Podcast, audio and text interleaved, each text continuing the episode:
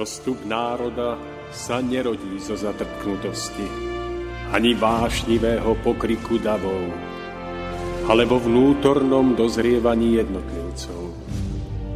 Len ono dokáže vydať plod múdrosti a trvalej slobody, premáhajúcej tyraniu spoločenských systémov. Nad všetkými pôžitkami tiel, nad nespútanými rozkošami sveta skvie sa drahokam ľudskej dôstojnosti. Drahokam čistého srdca. Úcta, láska, pokora, odvaha sú cestou k cieľu, ktorý hľadáme. Stojac pred následkami svojich skutkov, kto obstojí?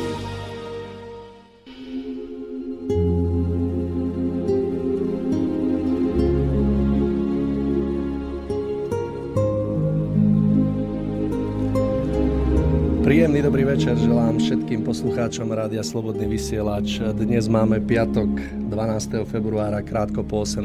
hodine a nachádzame sa v úvode relácie Cesta v zostupu na ktorú ja sa nesmierne teším, ale ešte predtým, ako začneme, mi, milí priatelia, dovolte, aby som vám, vzhľadom k tomu, že sa vám tento rok prihováram prvýkrát, aj napriek tomu, že z nového roka uplynulo už 43 dní, aby som vám do ďalších dní zaželal veľmi veľa lásky a síl, aby ste všetko, ale naozaj všetko, čo vám život prinesie, dokázali prijať v pokore a s vďakou. Tak potom založíte mier a budete šťastní.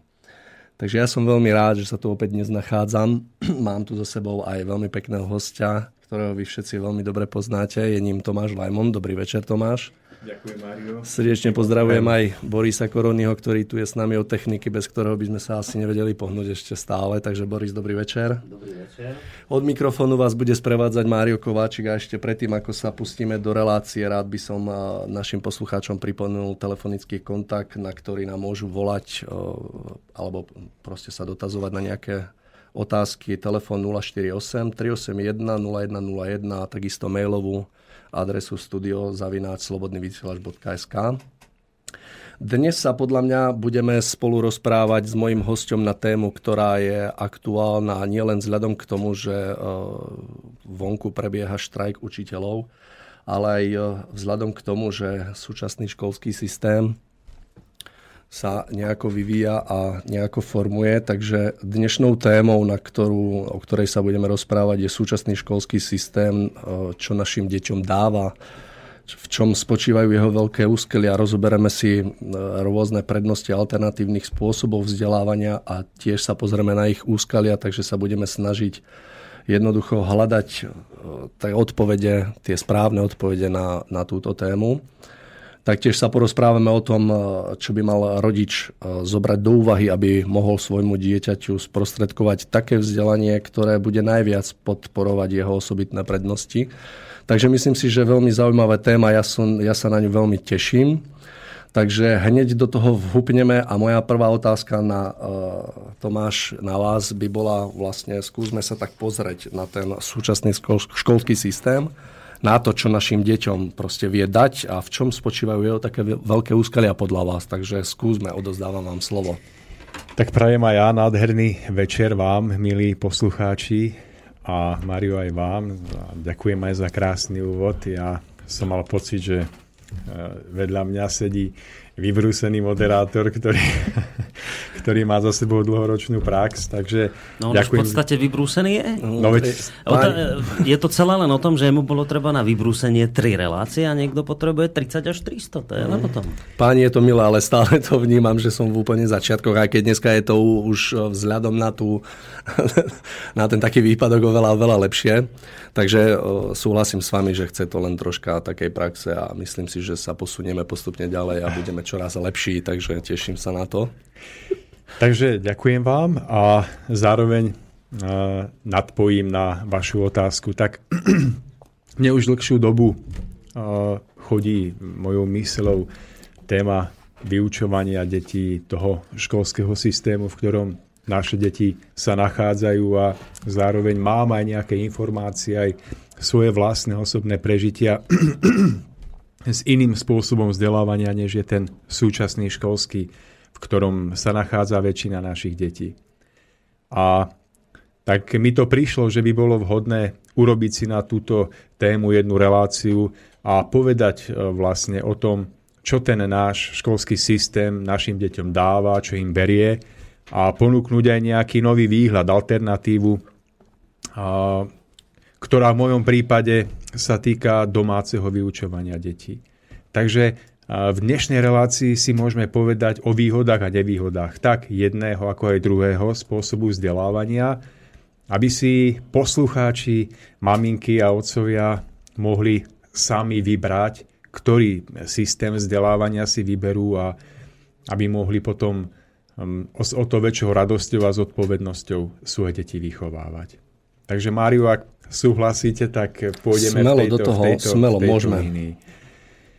Tak eh, mnoho ľudí sa ma pýta alebo posiela rôzne otázky, že a, či je vôbec možné vychovávať deti inak než v tom súčasnom školskom systéme. Tak, tak ja hovorím, že áno. A jednou z tých alternatív je aj domáce vyučovanie. A skôr než prejdeme k tomu domácemu vyučovaniu, tak poďme sa zaoberať to vašou otázkou o súčasnom školskom systéme. Že začnime, začnime tým, a, aké nevýhody má tento systém, čo tým našim deťom vlastne a, berie. Alebo lepšie povedané, poďme sa zaoberať najskôr tým, čo našim deťom dáva, aby sme začali tak pozitívne. Skúsme aby nám sa niekto, pozrieť na také výhody. Aby, aby nám nikto nevyčítal, že začíname negatívne. Takže ja vidím, že jednou z tých veľmi dôležitých vecí, ktoré ten súčasný systém deťom ponúka, je, že môžu navštevovať kolektív. Že vlastne už od obdobia tých 5-6 rokov môžu navštevovať školu, kde s istotou vedia, že sa stretnú so svojimi kamarátmi, kamarátkami a že v tomto vzťahu dokáže to dieťa vnútorne rásť. A chcem tým povedať to, že v tomto prirodzenom vzťahu deti navzájom sa učia prispôsobovať sa jeden druhému, aj na úkor svojich želaní. To je veľmi dôležitá hodnota, pretože ak sa dieťa nenaučí od malička prispôsobovať sa druhým, brať ohľad na ich potreby, na ich práva, tak potom má s tým veľký problém aj v dospelosti. A taký človek sa veľmi ťažko uplatní na trhu práce, veľmi ťažko sa uplatní v nejakom vážnom životnom vzťahu voči partnerovi, partnerke. Takže túto jednu vec určite treba vyzdvihnúť veľmi vysoko, že dieťa sa učí v týchto vzťahoch prispôsobovať sa. A samozrejme k tomu potom prichádzajú aj ďalšie hodnoty, že napríklad to dieťa sa učí obhájiť si svoje potreby. Že pokiaľ by to dieťa si nedokázalo obhájiť svoje potreby, tak tiež by bolo v živote vlastne stratené. A tým, že v tých vzťahoch sa nachádza, že sa niekedy dieťa s dieťaťom naťahujú o nejakú hračku. Je to z nášho pohľadu dospelých ľudí nejaká banalita. Ale e, z pohľadu tých detí je to tak dôležité ako pre nás nejaká veľká vec, ktorú považujeme za dôležitú. Napríklad auto, alebo byt, alebo čokoľvek iné. A to dieťa má možnosť sa tam v takýchto malilinkých veciach, pre nás ešte akoby banálnych, učiť obhájiť svoje potreby. A samozrejme prichádza k tomu potom aj tá veľmi dôležitá vec, že dieťa sa učí poznávať pravú hodnotu e, priateľstva. Neviem ako vy, Mário, ale ja si spomínam na svoje detstvo a pamätám sa aj na to, aký dobrý pocit vo mne vyvolávalo to, že ide medzi kamarátov, kamarátky, že sa budeme spolu hrať, že ma niekto príjme do kolektívu, že ja môžem byť súčasťou nie, nie, niečoho ako nejakého celku a že tento vnem priateľstva je veľmi dôležitou hodnotou, ktorú potrebuje dieťa prežívať, aby, aby malo radosť zo života, aby cítilo, že krásne to ním púzuje, že jeho život je naplnený. To ste asi aj vy prežili. Však, ja súhlasím plne s, s vami, pretože ja naozaj, keď sa pozriem späť na tie školské časy a tie roky, čo sme spolu prežili, skôr tak intenzívne, intenzívnejšie tá stredná škola, môžem povedať, že my máme už stretnutie za sebou po 20 rokoch, teda sa konalo 4 krát a myslím si, že sme veľmi skvelá partia dodnes, veľmi sa tešíme naozaj po tých 5 rokoch, že sa stretneme že vlastne posedíme, porozprávame čo nové a tak ďalej. Máme možnosť vidieť, ako spoločne starneme. Ako mladnete. Je to, hej, je to už 20 rokov, človek by to ani nepovedal, ako ten čas letí. Ale súhlasím s vami, pretože naozaj tieto prežitia sú veľmi, veľmi krásne a myslím si, že tam sa vytvára hodnota tých skutočných priateľstiev, ktoré potom, ak pretrvávajú aj naďalej, že tí ľudia, ja môžem povedať, že mám akoby taký jeden vzťah, e, kde môj akože kamarát je spolu alebo vedľa mňa od škôlky celú základnú školu, dokonca sme prežili strednú školu, vojnu a dodnes sme vedľa seba. Je to veľmi, veľmi pekné, že že sme to dokázali vlastne potiahnuť, aj keď z toho množstva je to jeden, ale aj napriek tomu si to veľmi vážim. Takže súhlasím s vami, je to ako vnímam to úplne rovnako ako vy. Ja, že poviete, že sa tešíte z toho, že dvakrát ste spolu boli v osmaci. ani ani ale... to nie, ale spoločné máme to, že nás vlastná triedna profesorka dala v štvrtom ročníku prepadnúť oboch hej, z jej vlastného predmetu, takže sme spoločne potom absolvovali reparát v auguste a v septembri vlastne maturity. No mne sa to podarilo úspešne, jemu žiaľ nie, on to dokončoval asi 10 rokov potom, ale úspešne to, úspešne to zvládal, hej, je to také korenie. Ja sa dneska na tom stretnutí s vlastnou triednou profesorkou na to veľmi zabavím, hej. On jej neodpustil ešte, ale ja už áno. Áno, tak, tak som sa skoro trafil, áno. Dobre, budem pokračovať v tej téme. Takže a veľmi dôležitou hodnotou, ktorú sa deti naučia, ktorú si osvoja je ďalej, že sa učia riešiť konflikty. To je taká tiež akoby zdanlivo banalita, ale uvedomte si, Máriu, aké je dôležité, že dieťa sa v tých vzťahoch učí riešiť problémy, ktoré si vytvorí alebo ktoré mu vytvoria priatelia. Je to veľmi dôležité, pretože všimnite si, ako my rodičia zvykneme niekedy zasahovať do výchovy našich detí. Máme dve deti napríklad, dceru a syna, medzi sebou sa poškriepia kvôli niečomu a jeden z nich príde ocko a maminka a pomô- pomôž mi alebo pomôžte mi, lebo túto brat mi urobil to. A čo robíme my rodičia? No, skočíme do toho a ideme robiť poriadky.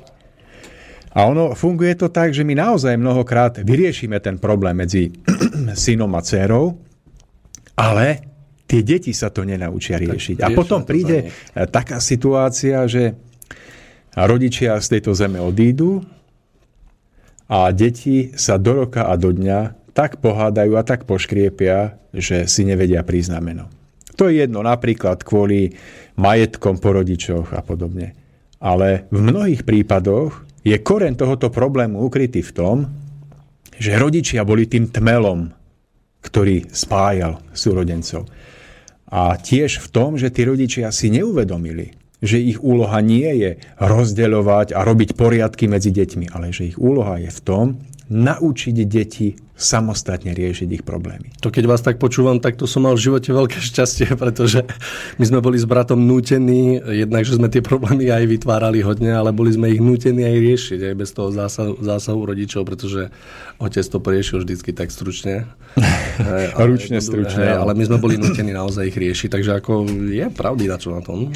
Ale dôležité je aj to, že napríklad tie deti sa medzi sebou poškriepia, že naozaj je niekedy krik, dokonca možno v niektorých rodinách, kde tu padne aj nejaká tá facka medzi deťmi, alebo akokoľvek to riešia, ja neviem. Ale dôležité je to, že oni sa v tomto prirodzenom vzťahu a v prirodzenom napätí vyformujú, vybrúsia.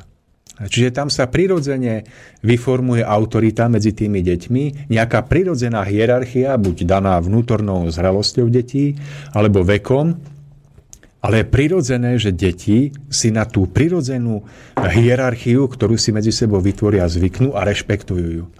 A toto je pre ne dôležitejšie ako to, že rodič medzi nich vstúpi a urobí tam nejakým násilným spôsobom poriadok.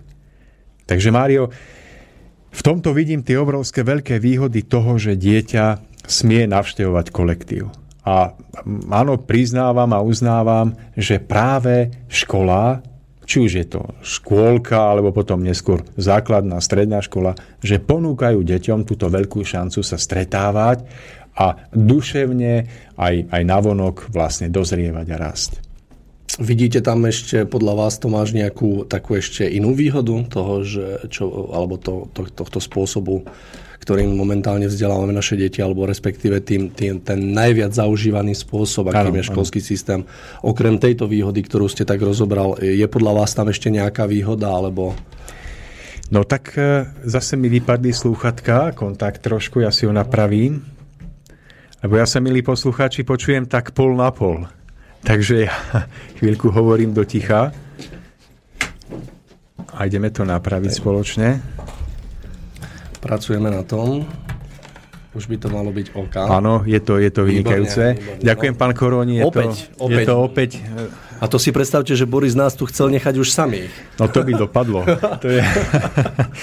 ja som rád, Boris. To sú konšpirácie. To sú hotové konšpirácie. To, teórie. To si vás takto chceme chytiť, viete, aby, aby ste to zdieľali s nami. Žartujem. Takže pokračujeme ďalej, Mario. Tak na vašu otázku, že či vidím v tom aj nejaké iné výhody, tak, tak odpovedám, že áno. A ďalšou z tých veľmi dôležitých výhod je tá, že dieťa sa učí zmyslu pre povinnosť a poriadok. Aj, o, aj o, toto sa nám môže zdať, že je to pre nás niečím, čo je možno normálne. Samozrejme, možno preto, že sme boli vychovávaní v dobe, kedy naši rodičia museli chodiť do práce a každý mal prácu. My sme už od detstva, od malička boli brávaní do jasličiek, do škôlok, do škôl a tam sme si na to zvykli. A v skutočnosti v tom, že dieťa pravidelne má nejaký rytmus v tom, že navštevuje školu, že musí ráno z tej teplej vyhriatej postele vstáť, musí sa umýť, musí ísť do toho chladného počasia a musí ísť do toho kolektívu, kde niekedy je to aj nepríjemné, tak sa v tomto všetkom zoceluje a získava tie správne, povedal by som, vnútorné, spoločenské a ľudské životné návyky. To znamená, že takémuto dieťaťu e, nebude problémom v budúcnosti ráno o 4. o 5. vstať a ísť do práce a zarobiť nejaké peniaze pre seba, pre rodinu. A ďalšou veľmi dôležitou vecou je jednak ten e, zmysel pre povinnosť, ale aj e, zmysel pre poriadok v tom smere, že to dieťa má nejaké úlohy, ktoré po príchode domov spracováva, venuje sa im a Učí sa, že ten život nie je možný bez nejakých povinností. A v tomto vidím tiež jednu takú veľmi, veľmi dôležitú vec, e, ktorá obohacuje naše deti. Druhá alebo tretia veľmi dôležitá vec z môjho pohľadu je tá, že dieťa sa v škole učí rešpektovať autoritu. Vy ako bývalý policajt asi o tom viete, že, že nerešpektovať autoritu v policajnej hierarchii znamená buď okamžitá výpoveď alebo nejakým spôsobom naštrbenie fungovania toho oddelenia, ale je to veľmi dôležitá vec. No súhlasím s vami a naozaj v každom prípade, pokiaľ človek sa raz dostane do pozície, že túto autoritu sa rozhodne nejako nerešpektovať, tak minimálne, minimálne si tú cestu, aj tak nie, že nechcem povedať, že stiaží, ale, ale ako keby je viacej klukatá. takže, takže je, to, je to zaujímavé potom veľmi, z vlastnej skúsenosti viem, takže Samozrejme, nie je to iba o tom, že rešpektovať autoritu, pretože nám niekto povie, toto je pani učiteľka a ty ju budeš počúvať. To rešpektovanie autority vzniká na základe toho, že učiteľ sa snaží byť pravým učiteľom, pravou morálnou autoritou a tým si prirodzene vydobí alebo vyzíska tú úctu svojich žiakov.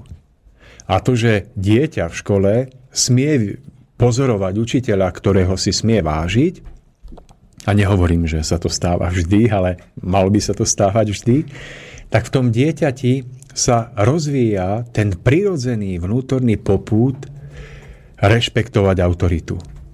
A je to veľmi dôležitý vklad pre život človeka.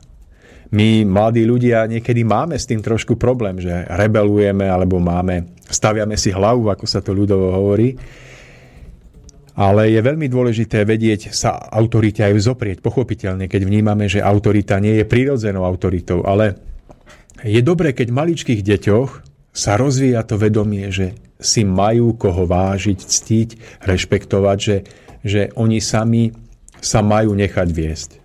Takže Mário, toto vidím, že je ďalšia veľmi dôležitá vec. E, Súhlasím, že človek vo všeobecnosti si myslím, že nemá problém rešpektovať autoritu, ktorá je prirodzená. To znamená, inými slovami by som povedal, že e, si to tak viac menej zaslúži, pretože sa o to snaží úplne tak ľudsky. Problém nastáva práve vtedy, keď máme rešpektovať niekoho, kto pre nás nie je tou prirodzenou autoritou. Úplne prirodzenou, hej, z takého ľudského hľadiska že keď tá, tá autorita je nejako, neviem, umelo možno postavená, alebo ten človek naozaj... Dosadená nejako. Hej, no, ja sa priznám, že s tým mám obrovský problém v tom prípade, dokážem to len tak nejako ako cesto prejsť, ale o nejakom rešpektovaní nemôže byť ani reč. Hmm.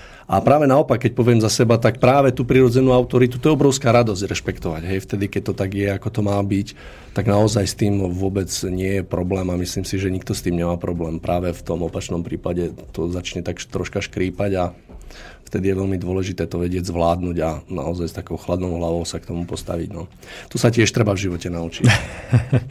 Vidím, že hovoríte z prežitia, mám to iskry z očí. Určite. Takže, takže, ale to, toto asi riešime všetci, takže a, toto si teda môžeme nejak tak uložiť v tom svojom vedomí, že áno, dieťa sa učí rešpektovať autoritu a je dobré, že sa to učí. A ďalšia taká veľká výhoda spočíva v tom, že keď dieťa chodí do školy, tak prakticky časovo odbremenuje svojich rodičov. No to znamená, že matka alebo otec môžu naplno pracovať v nejakom zamestnaní, každý v tom svojom, alebo ani nemusí, ale môžu. No a kým je dieťa v škole, tak majú kľud. Čiže, čiže prakticky majú viacej času na svoj rozvoj. Každý v tom profesionálnom živote alebo v akomkoľvek inom, ale faktom je, že to dieťa, kým je v škole, tak tých rodičov nejakým spôsobom nezaťažuje a neriešia to. Takže je to ďalšia výhoda, ktorá si myslím, že môže byť zaujímavá, ak ten otec a matka naozaj to dieťa majú v škole, ktorá je pre to dieťa dobrá, vyhovujúca a keď oni ten čas, ktorý majú, naozaj využívajú na svoj rozvoj, že eh, ten čas využívajú plnohodnotne. Takže Mário, tomto vidím ďalšiu veľkú výhodu. No a samozrejme v neposlednom rade je to aj tá, že to dieťa v tej škole niečo sa naň aj nalepí. Čiže hovoríme tomu, že vedomostne rastie. To dieťa tam pochytá nejaké základy čítania, písania. Neviem, ako u vás, u väčšiny to končí tak, že e, po 30 aj tak vlastne si zapamätá iba to, čo používa, takže 95% z toho, čo v škole sa naučilo, nevie a vie iba to, čo potrebuje pre ten život v práci, ktorú vykonáva vo vzťahoch, v ktorých žije. Ale, ale toto patrí tiež k tým výhodám, že to dieťa sa tam naučí písať, čítať, počítať a, a podobné veci. Takže toto všetko nech poslúži k tomu, že aj školský systém, ten, ktorý je, že môže byť dobrý, ak by všetky tieto aspekty, ktoré sme, sme vymenovali, alebo som vymenoval, takže by boli v tej škole s tými deťmi žité naplno a správne. Že naozaj by tá autorita bola pravou autoritou, že tí rodičia by ten voľný čas naozaj využívali správne, že to dieťa by sa tam správne učilo tie veci, ktoré potrebuje, nie veci, ktoré e, sa má učiť, pretože učiteľ to tak má na papieri, hoci toto dieťa vôbec nezaujíma, nepotrebuje. A že ten kolektív, v ktorom by to dieťa sa nachádzalo, že by bol kolektívom naozaj správnym, že by sa zohľadňovalo aj to nejaké vnútorné mravné povedomie toho toho kolektívu a že by to všetko bolo v tej ochrane. Takže toto by všetko boli tie veľké výhody, ktoré by deťom pomáhali. Uh-huh. Takže sme sa pozreli vlastne na tie výhody, ktoré vy vnímate, ktoré nám dneska vlastne súčasný školský systém ponúka. Poďme sa teraz pozrieť práve e, na toto z opačnej strany. Poďme sa pozrieť na tie úskalia, ktoré možno z vášho pohľadu tam sú, na ktoré, ktoré vlastne ako keby sú aj súčasťou toho školského systému. Takže skúsme sa pozrieť na tie nevýhody alebo na tie úskalia, ktoré vlastne ponúka súčasný školský systém. Dobre, Mário, dáme si skladbu?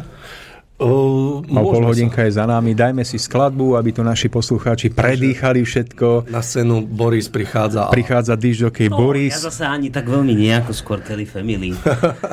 tu si dnes pán Lemon vybral. Ja som robil nejaký číslo, výber, takže, ale je to na vás, je to v vašich rukách. Je to na mňa, ja to pustím. Je to na vás. takže poďme na to. nech sa páči.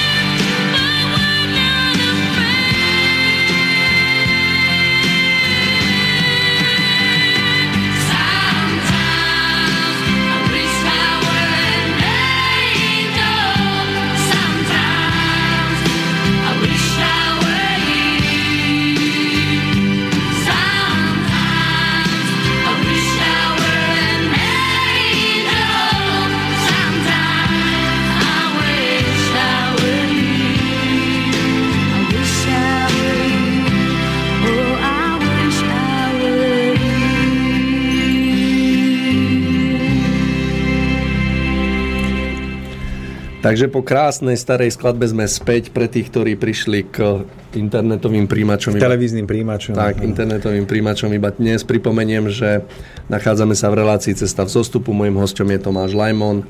Spoločne sa rozprávame o školskom systéme a všetky veci kolo toho. Postupne si rozoberieme úplne všetko.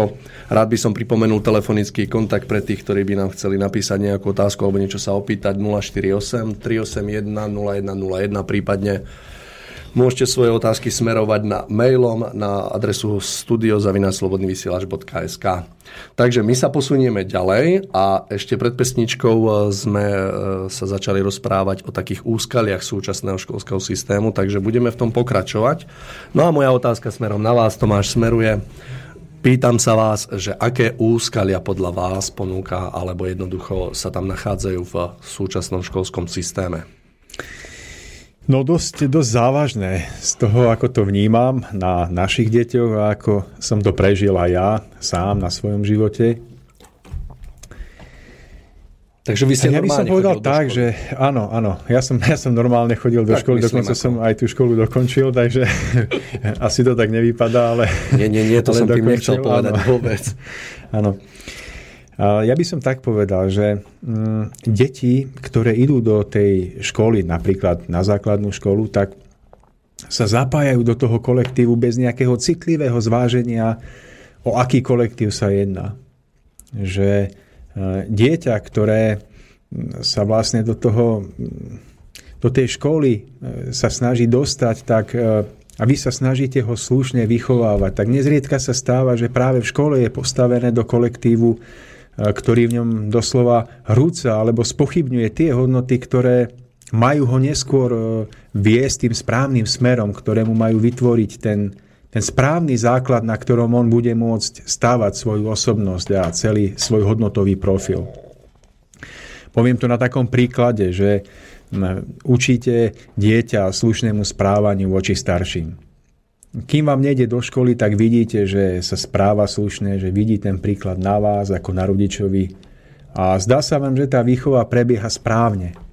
No ale príde do školy a tam vám to dieťa nachytá toľko vulgarizmov, vlastne, ktorým ho vy potom doma musíte dodatočne namáhavo odúčať, že a potom je to o to ťažšie, že vy sa to dozviete niekedy až po určitom čase, keď už tie nejaké zlozvyky to dieťa má o sebe zakorenené.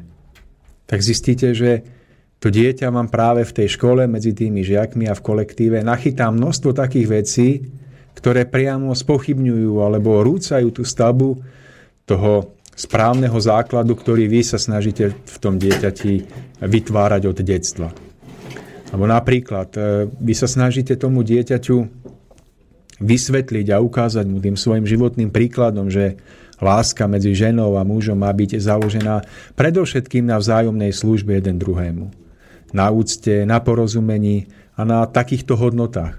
No ale dieťa príde do školy, prichádza tam do takého neriadeného kontaktu s inými deťmi, na ktoré rodičia dbajú buď menej, alebo v dnešnej dobe niekedy dokonca nedbajú takmer vôbec.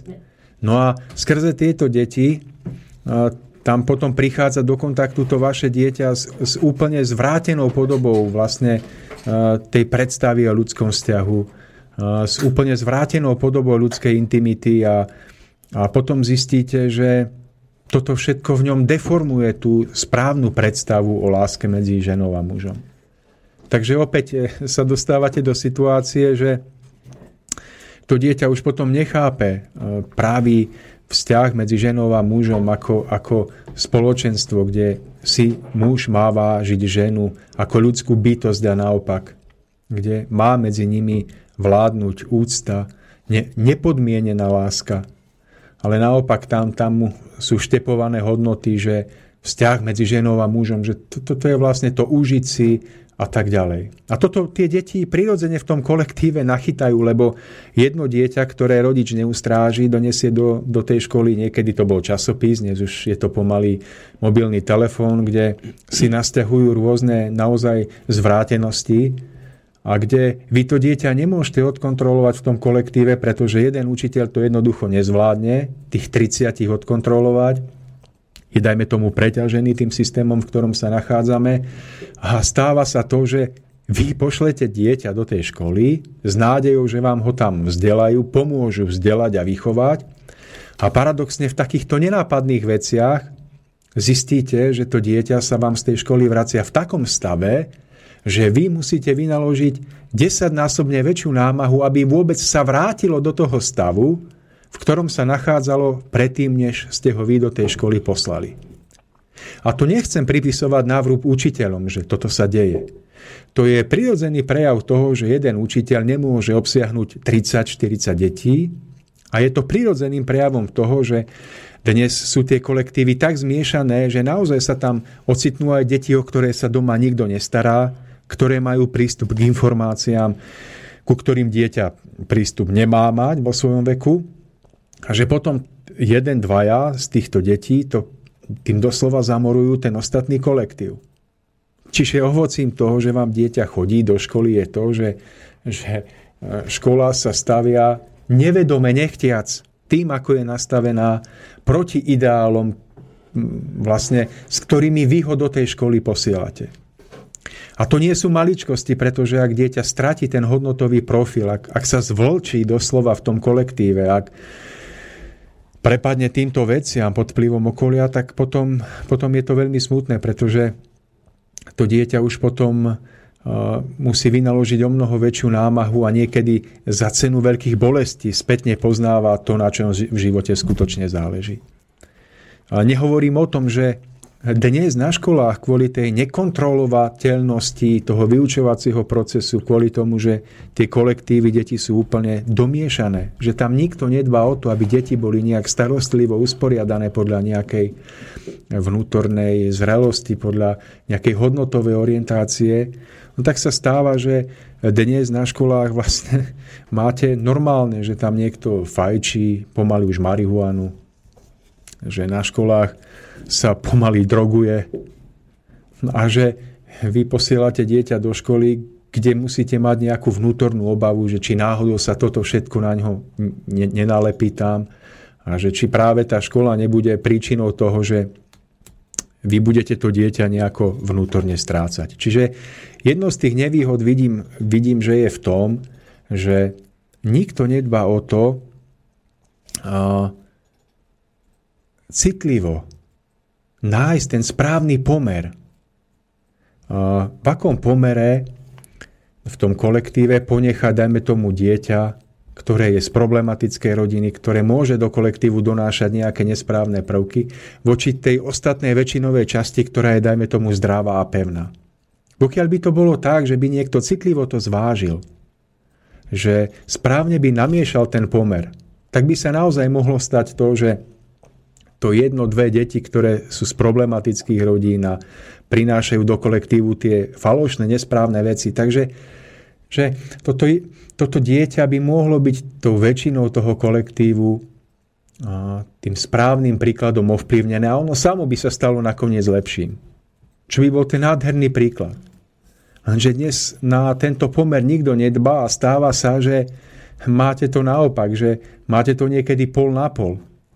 A tá časť detí, ktorá nemá oporu v rodine, ktorá nie je vedená správnym smerom, donáša do toho kolektívu tie nesprávne veci a tá ostávajúca časť je jednoducho strhávaná. Je to iba otázka času, kedy aj tí lepší podľahnú tým nesprávnym spôsobom správania sa a budú strhávaní dolu. A je to o tom, že nikto v dnešnej dobe sa nesnaží o tieto veci dbať. Deti sa vyberajú do triedy podľa toho, že aký majú vek a podľa toho, že do akej miery už majú rozvinutý intelekt. A keď v týchto dvoch kritériách splňajú tie predpoklady, tak sú jednoducho hodené do jednej triedy. Ale naozaj už, už nikto si tu potom nedáva pozor na to, aby tam boli starostlivo uh, umiestnené tie deti tak, aby prevládala tá, tá pozitívna, svetlá, dobrá časť. A aby táto svetlá, dobrá časť mohla potom pomáhať tým menej zdatným, tým, ktorí prichádzajú z tých zložitých, komplikovaných rodín.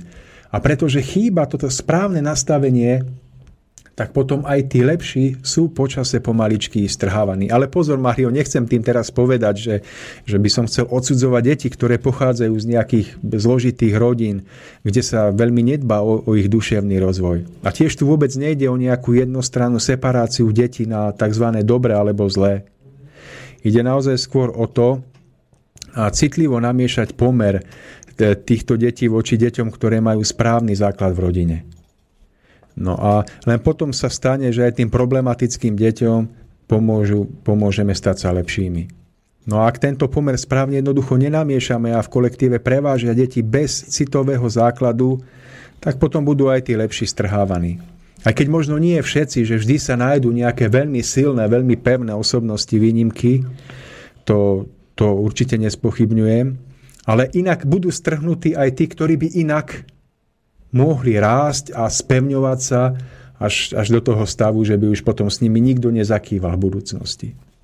Ja plne s vami s týmto súhlasím, lebo ak môžem do toho vstúpiť, tak také vlastné skúsenosti poviem, že tiež mám dceru a tiež sa, ako som zapojený, alebo sa nachádzam v rade rodičov, kde tieto veci na mesačnej báze preberáme, alebo jednoducho sa o tom hovorí aj s pani riaditeľkou tiež to vnímam tak, že pri, prirodzeným spôsobom sa nejako namieša ten pomer. Niekedy to ako keby vyjde a niekedy to nevyjde. Že keby sa naozaj do toho zapojilo troška takého vedomého, vedomého chcenia, že naozaj by sa to troška drobnejšie, ako by som povedal, rozanalizovalo a tie deti by sa dali k sebe tak, aby naozaj ten pomer bol taký vyhovujúci, aby tí lepší potiahli tých možno menej lepších.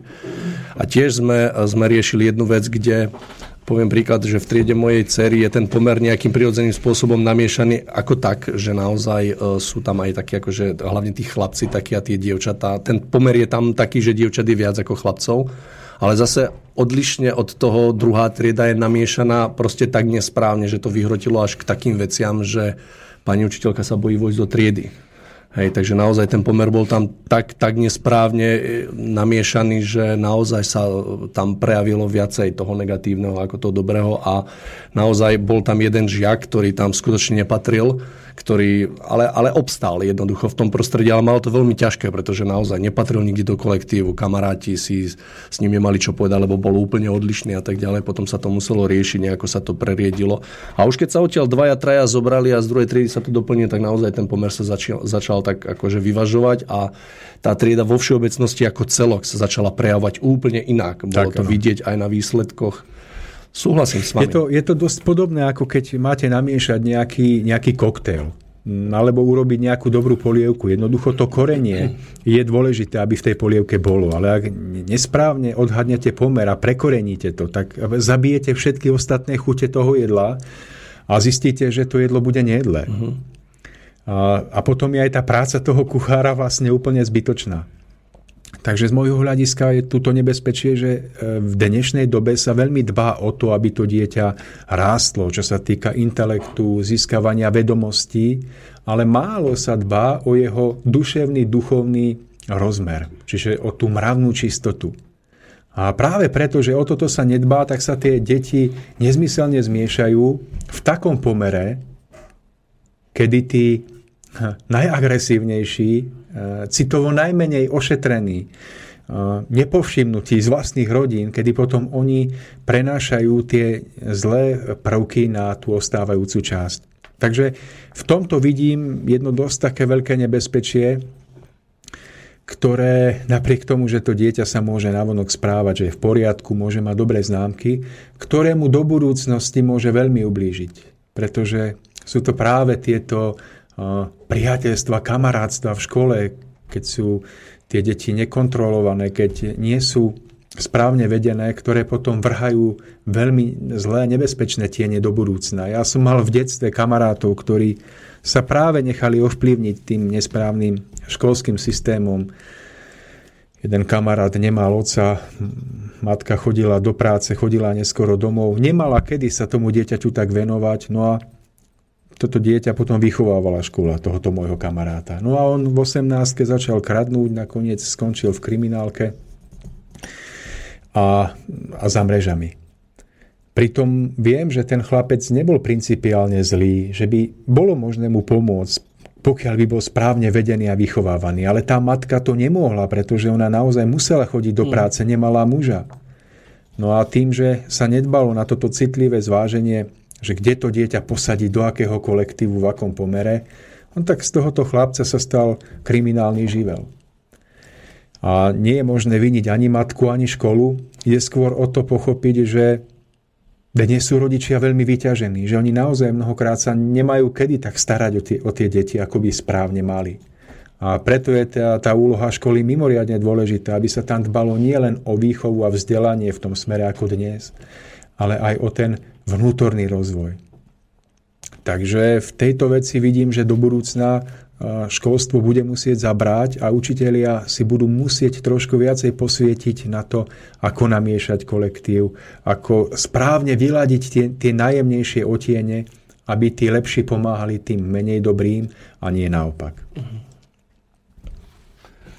Takže to je jedna z tých vecí, ktoré mi tak trošku ležali na srdci a ktoré si aj vo vzťahu k svojmu dieťaťu uvedomujem, že že škola by mala skôr v tomto pomáhať, než byť na prekážku. Sú tam podľa vás ešte nejaké iné nevýhody, ktoré vy No, vnímate? nájdeme ich viac, určite sa nájdú viac. No napríklad, dieťaťu sa v školskom systéme dnes hm, ten učiteľ osobne takmer vôbec nevenuje. Ja som tak chvíľočku uvažoval nad tým, koľko minút sa v priebehu jedného školského dňa učiteľ osobne venuje dieťaťu. Tak v mojom prípade to bolo tak, že učiteľ sa mi osobne venoval zhruba 10 až 15 minút za tých 6 alebo 7 hodín môjho pobytu v škole. No a paradoxom je, že z tých 15 minút, keď už vezmem tú vrchnú hranicu, z toho má 10 minút skúšal, takže... Vidíte, Tomáš, že keby ste bol huncút ako ja, tak by sa vám učiteľia venovali viac ako 15 minút, lebo nám sa venovali asi 4 hodiny zo 6, lebo sme boli takí, takí proste živší. Áno, no vi- vidím, vidím, že ešte máte nejaké pozostatky, ale je to dobré, je to zušľachtené, takže...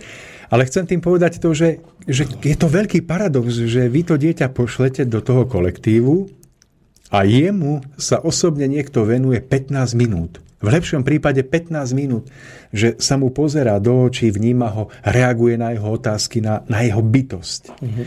15 minút a z toho ho minimálne 10 skúša. Že? a keby v ten deň ho nikto neskúšal, tak sa, mu, tak sa mu ten učiteľ venuje možno 5 minút. A to venovanie sa rovná pokynu utri tabulu, si, si jak sa to povie, Týždenník. Týždenník, som skoro aj zabudol som to povedať, že školník.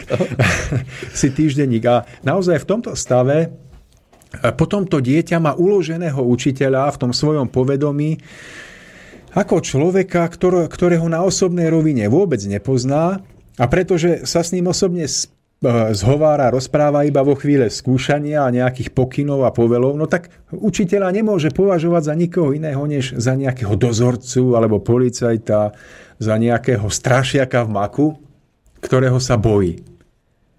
No a potom to má aj svoje následky, že dieťa, ktoré neprežíva osobný vzťah k učiteľovi a ktorého si potom nemôže ani tak nejak hĺbšie vážiť, tak potom smutné na tom je, že on nemôže mať správny vzťah ani k tomu učivu, ktorému ten učiteľ odozdáva. No a potom sa samozrejme stáva, že dieťa sa nudí na hodine, nemá záujem o vyučovanie. No a to je už predstupeň k tomu, aby vyvádzalo huncúctva. Aby, aby sa nesústredenie, ja neviem, škriepilo, hádalo, bilo a robilo iné zlé veci. Ale v mnohých prípadoch je to opäť tým, a to nie je chyba učiteľov. Učiteľ ide do toho s tým najlepším chcením, veď ja verím, že učiteľky idú učiť, pretože cítia, že je to ich životná cesta, že to chcú robiť zo srdca. Ale prichádzajú do systému, ktorý je nastavený, v podstate nastavený tak, že ten učiteľ, aj keby sa rozdal, v princípe nemôže každému dieťaťu venovať viac než nejaký ten pohľad z očí do očí. No, no je, to, je to presne tak, ako hovoríte, lebo ja osobne to vnímam tak aj z, z ako, ako by som povedal, z takého vlastného poznania. Mám kamarátov, kamarátky, ktoré sa venujú tejto práci, je to veľmi krásna práca, ale oni tým systémom sú tak zahltené, že on, proste ona príde domov 2,5 hodiny, robí prípravu, hej, je to všetko v papieroch, naozaj tá pozornosť toho učiteľa sa sústredí z môjho pohľadu na absolútne nepodstatné veci namiesto toho. My keď sme nás keď vychovávali alebo keď sme chodili do školy, tak nič z tohto neexistovalo, že ten učiteľ bol, učiteľ bol stále vedľa nás. Hej, tam jednoducho boli stále v našej prítomnosti, stále pôsobili na nás, mali čo robiť a ja si neviem predstaviť, keby ešte boli zaťažení tak ako dnešní učiteľia celou tou administratívou, tak ja neviem, ako by to celé dopadlo. Takže ja som viac menej rád. Tak vidíte, už vtedy to bolo na hrane a keby, keby sme to prežívali dnes, tak je to ešte asi horšie. Takže, takže buďme radi, že sme si zažili tú dobu, nech už bola aká bola. Ale cez to všetko si zapamätajme, že to veľké úskalie tohoto spočíva v tom, že dieťa, pokiaľ nemá osobný vzťah k učiteľovi, pokiaľ učiteľ sa mu osobne nevenuje, nepozerá sa mu do očí, nereaguje aktuálne na jeho nepochopenie danej veci, na mimiku jeho tváre, tak nemôže účinne ho vychovávať. On si tam síce odhovorí niečo pred tabulou, aby si urobil fajku, že ide podľa nejakého plánu, ale to dieťa má, má počas jeho rozprávania množstvo otázok. Ale ono ich niekedy nepoloží, pretože buď sa hambí, alebo nechce vypadať, že je hlúpe, asi hlúpy nie je ten, kto sa pýta, ale ten, kto sa hambí opýtať. A potom sa stáva, že to dieťa má len minimálny úžitok z tých mnohých hodín strávených v škole. No a my sa potom divíme, že jednoducho deti nemajú správny vzťah k učivu, no nemôžu ho mať, pretože nemajú žiadny vzťah k učiteľovi. Učiteľ je pre nich človek, ktorý rozpráva nejaké reči všeobecne ku všetkým, ale málo kedy si niekoho ľudsky všimne. A uvedomme si, že tam, kde sa učiteľovi naozaj podarilo žiakovi vzbudiť nejaký hĺbší záujem k učivu, kde sa učiteľovi naozaj podarilo z, zo žiaka vychovať dobrého človeka a dobrého aj v rámci svojej profesie, tak to bolo vtedy, kde to dieťa cítilo od učiteľa osobný vzťah, ktorý nazývame láskou. Vrátim sa spätne do obdobia mojej strednej školy a s e, tým, ako teraz rozprávate práve o tomto, tak sa mi vynoril taký obraz. Pravda je v tom, že napríklad my sme boli ako partia čisto, čisto chlapcov, bolo nás 34 a boli učitelia, ktorí s nami vedeli veľmi rýchlo spraviť krátky proces. Veľmi rýchlo. Boli sme v pozore, čo sa len na nás pozrel. A práve naopak boli učitelia, ktorí mohli robiť čokoľvek chceli. Nikdy sa im nič nepodarilo. Hej. To znamená, že ako keby sme im skákali po hlave, dá sa povedať. Hej, najväčší vplyv mal pán riaditeľ. Ten vždycky prišiel do triedy, 30 minút nás čistil, potom nás stihol vyskúšať a ešte aj vyložiť látku a dovidenia. Bolo, to si veľmi dobre pamätám. No, takže, takže Mario, toľko to by som povedal k tej, k tej nevýhode, o tom čase a o tom osobnom vzťahu. Kto chce, nech nad tým uvažuje hĺbšie, pretože toto všetko sú úvahy, nad ktorými sa dá hútať ešte veľmi dlho, ale my máme málo času. Takže takou ďalšou veľkou nevýhodou, ktorá dnes vládne v tom súčasnom školskom systéme, je tá nevýhoda, že hlavnou motiváciou učenia sú známky a dobré vysvedčenie. A to je v skutočnosti veľmi smutné, pretože e, dieťaťu sa predklada taký obraz, že cieľom jeho snaženia má byť tá vydobitá dobrá známka, dobré vysvedčenie, a tento ideál je doslova vyžadovaný niekedy až násilím alebo vyhrážaním sa a rôznymi strachmi.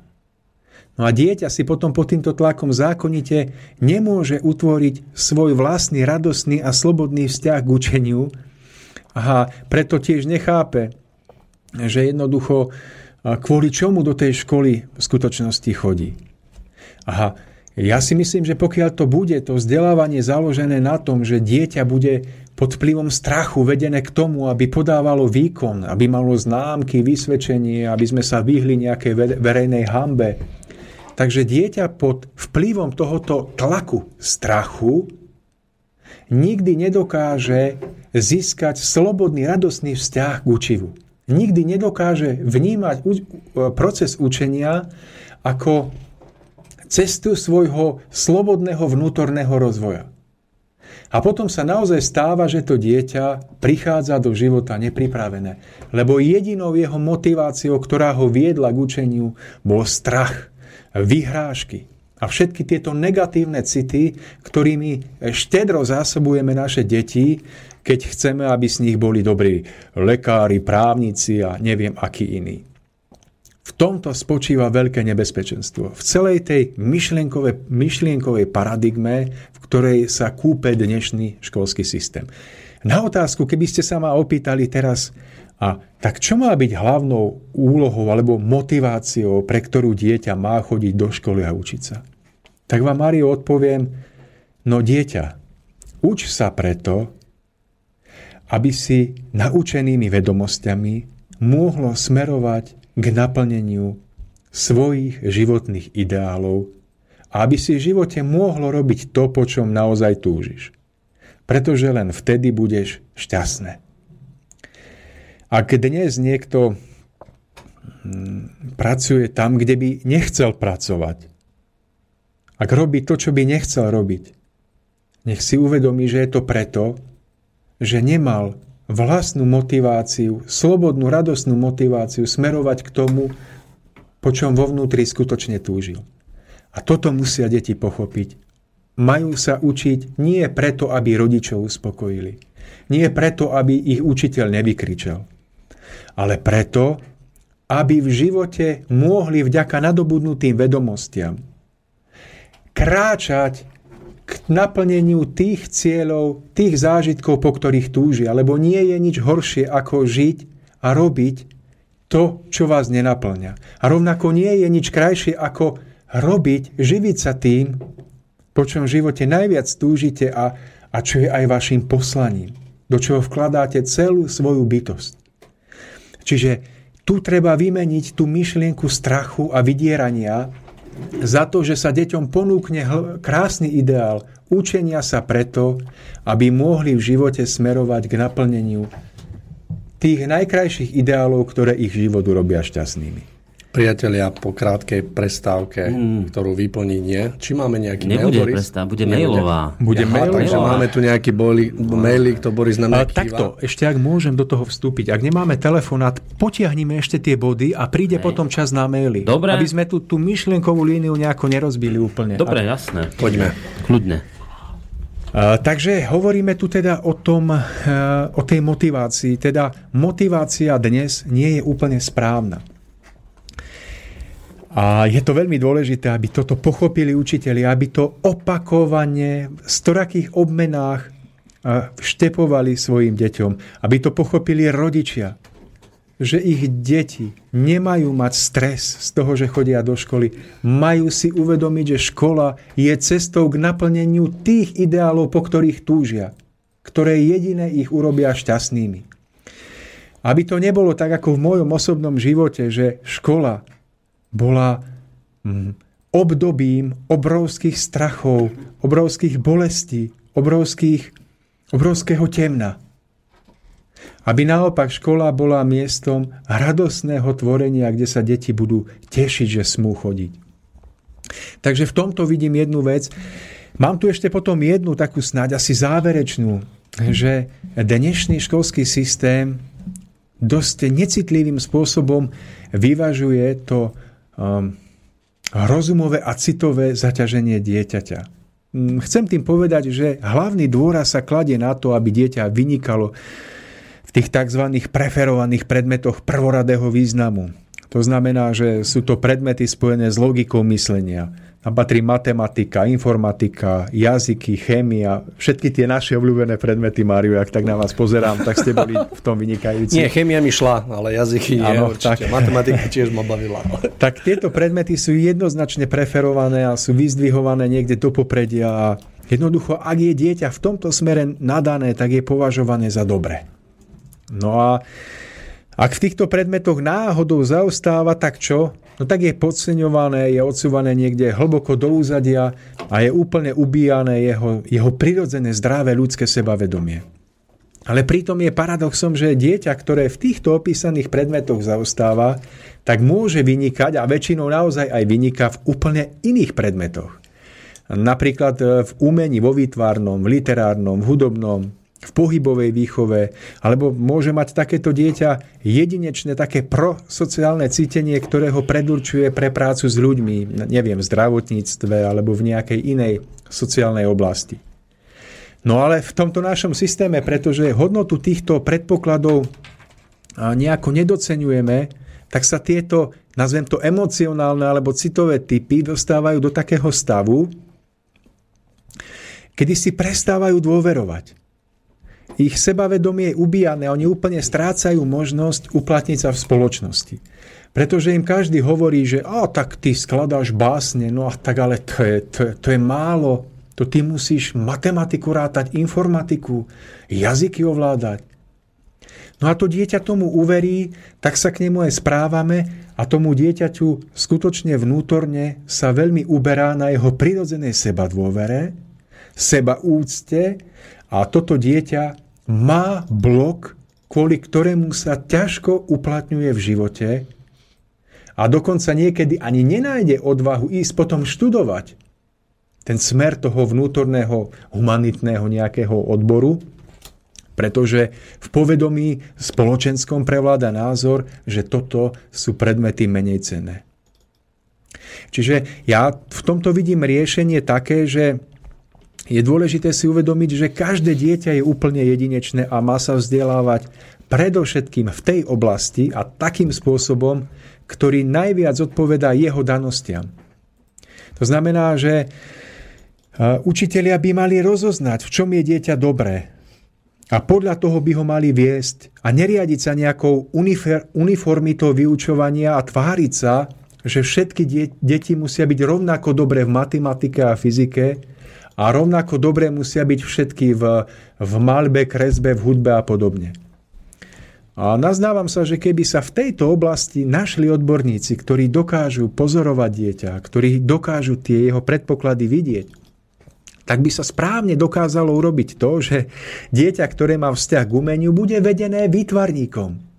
Áno, bude sa pritom učiť aj matematiku, fyziku a mm, informatiku, ale v takom pomere, ktorý bude pre túto prácu potrebovať, čiže možno v ďaleko menšom pomere, než dieťa, ktoré má vynikajúce predpoklady v matematike, chémii, informatike a bude to chcieť v živote študovať profesionálne. A týmto rozoznaním by sme zapríčinili to, že takéto dieťa nebude prežívať ten stres menej cenosti medzi vynikajúcimi spolužiakmi v matematike a chémii, ale bude prežívať radosť toho, že tvorí krásne veci v umení a že toto je to, čím ono obohacuje spoločnosť, čím ono je dobré, potrebné. A keď toto bude dieťa prežívať, že je v niečom potrebné, tak tomu dodá radosť a bude, bude úžasný rozmach zažívať a bude sa mu dariť.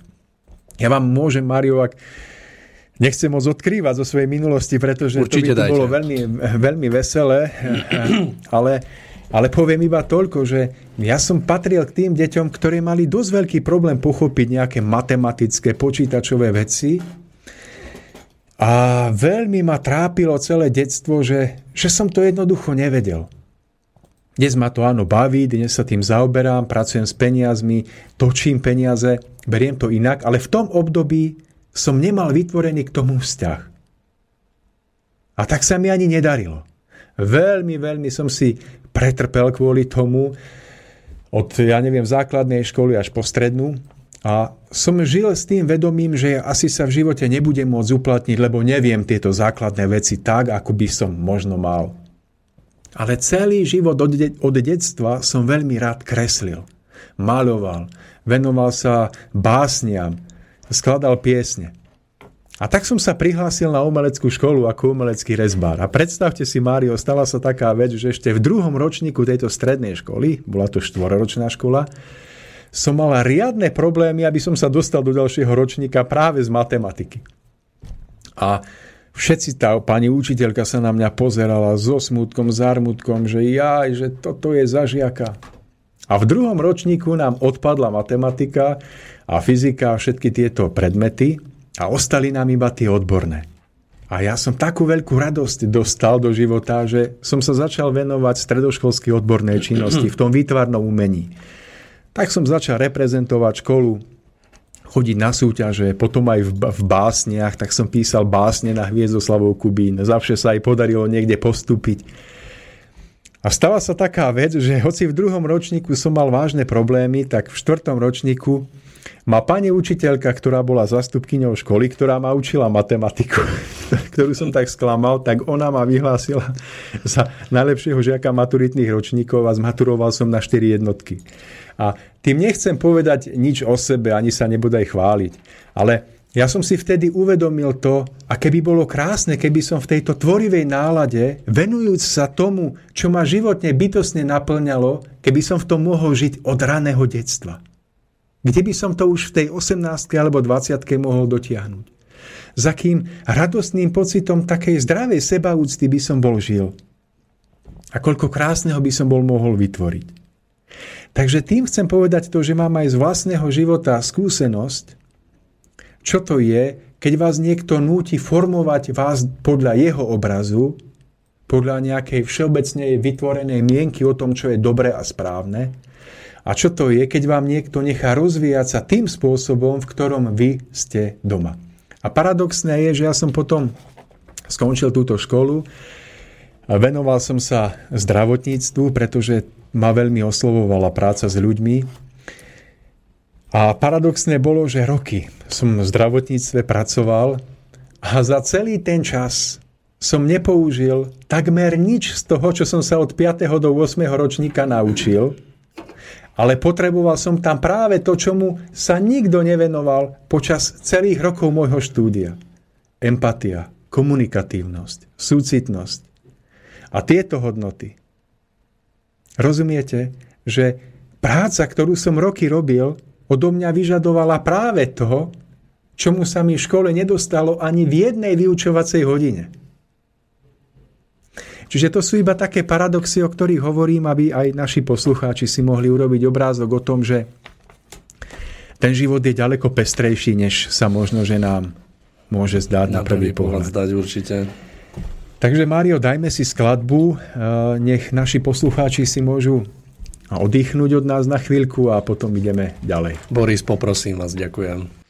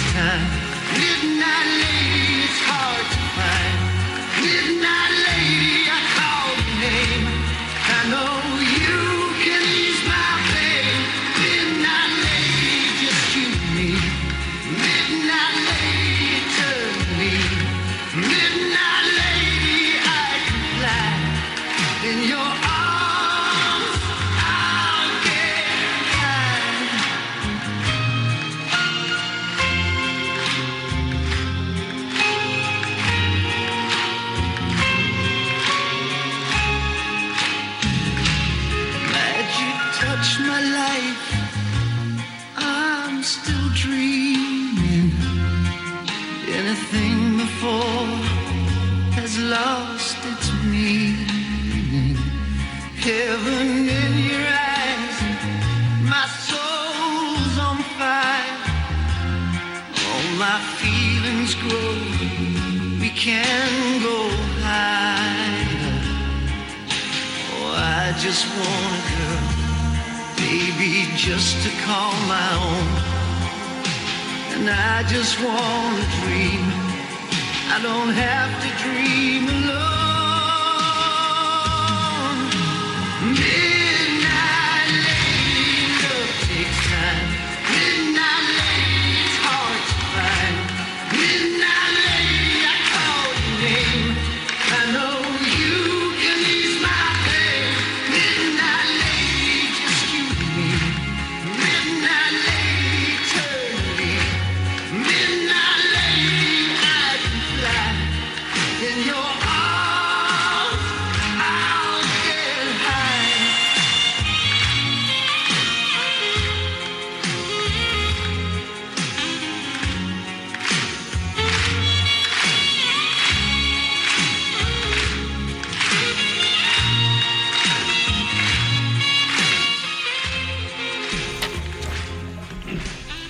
Takže nachádzame, sme späť v relácii Cesta v zostupu. S, s mojim dnešným hostom Tomášom Lajmonom sa rozprávame o súčasnom školskom systéme, o jeho výhodách, nevýhodách. Porozprávame sa neskôr aj o alternatívnych spôsoboch vzdelávania, takisto sa pozrieme na to, na, na tie výhody a na nejaké úskalia.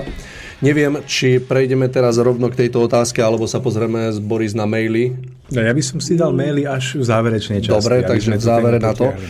Dobre, tak ak môžeme, Tomáš, ja viem o vás, že vy ste vlastne človek, ktorý prešiel o, to, tým vzdelávaním o, v rámci školy takýmto klasikou, hej, súčasným školským systémom, ale rovnako viem, že uh, vy ste sa v živote rozhodli, že váš syn vlastne pôjde takou druhou cestou, teda uh, tým takým alternatívnym spôsobom vzdelávania.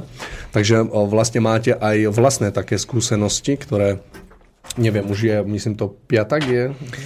Šiest? Asi áno, už Tak to ani nejako to je, takže- A štvrták, O- pardon. Manželka ukazuje, že štvrták. Takže... Štvrták, takže sme v štvrtom ročníku, takže máte vlastné skúsenosti. Ja by som sa rád opýtal, čo vás, e, čo vás viedlo k tomu, že ste sa rozhodli práve e, svojho syna uviesť na tento smer, teda takého alternatívneho vzdelávania a skúsme sa v rámci toho aj porozprávať o tých takých výhodách a tiež o úskaliach tohto celého a myslím si, že máte dostatok vlastných skúseností, že nám budete vedieť k tomuto určite niečo viac povedať. No tak čo ma k tomu viedlo? Tak hlavne asi manželka a jej, jej pohľad a jej názor na to, ktorý s odstupom času vnímam ako správny. A tiež asi to, že som si uvedomil všetky tie kritéria úskalia toho súčasného školského systému. Takže my sme sa touto cestou vydali, prežívame ju a zároveň prežívame nie len jej výhody, ale má to aj svoje zápory alebo svoje úskalia a o tom všetkom by som rád povedal, pretože tak ako ten školský systém, o ktorom bola reč, nie je iba dobrý alebo iba zlý, tak ani tento systém nie je iba dobrý alebo iba zlý, ale tiež je potrebné mm, ho vidieť v širšom kontexte. Ja by som, Mário, veľmi rád o tom pohovoril viac menej na všeobecnej rovine, pretože bol by som nerád, aby to vyznelo tak, že e, naše dieťa je iné než ostatné deti a že je lepšie a že je vychovávané múdrejšie, pretože tak to asi nie je.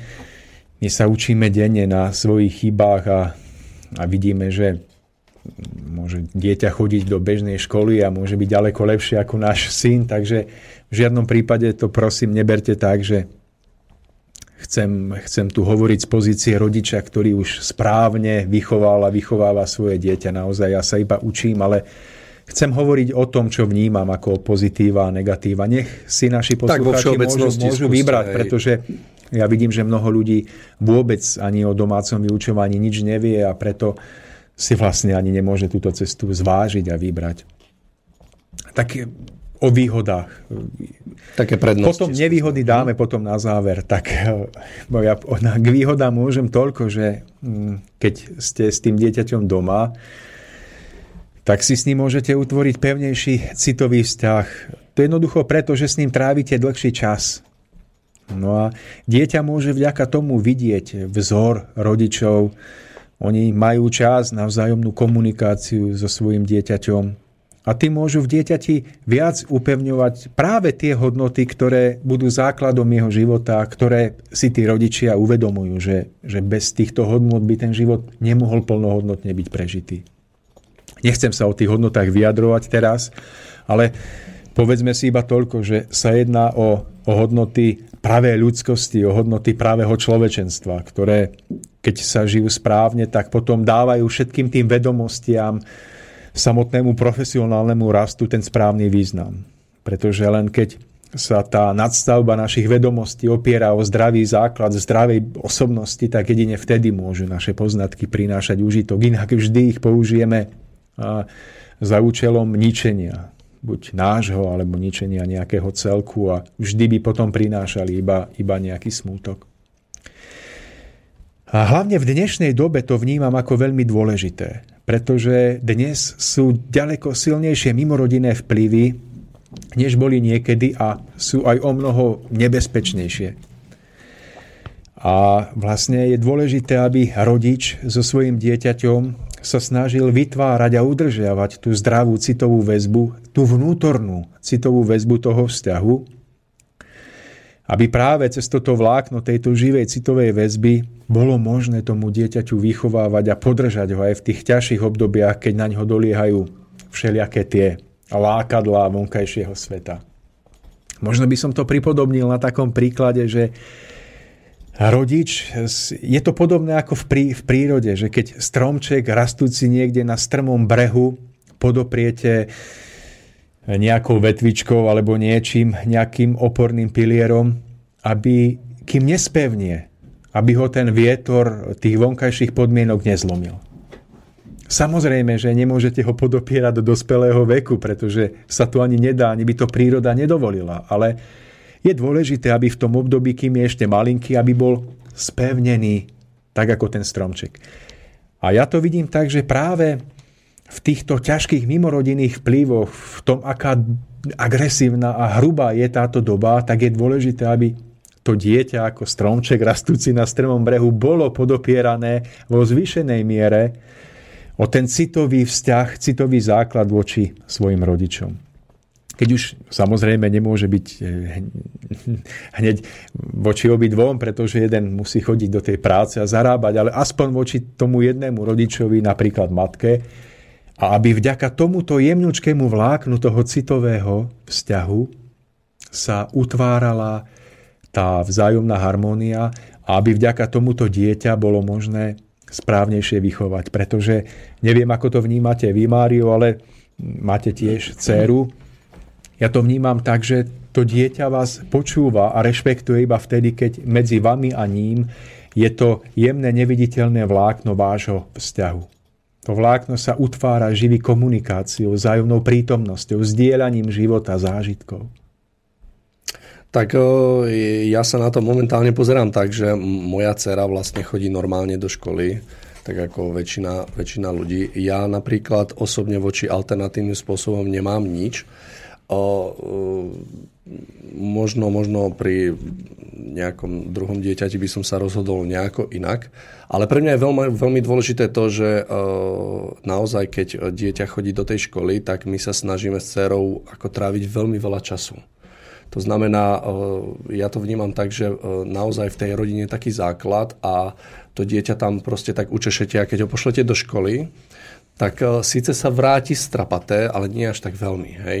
Ako keď tí rodičia alebo nemajú troška toho času až tak moc, tak naozaj tam potom začne prevažovať to také negatívne, že čo nechceme, aby to dieťa malo na sebe alebo malo v sebe.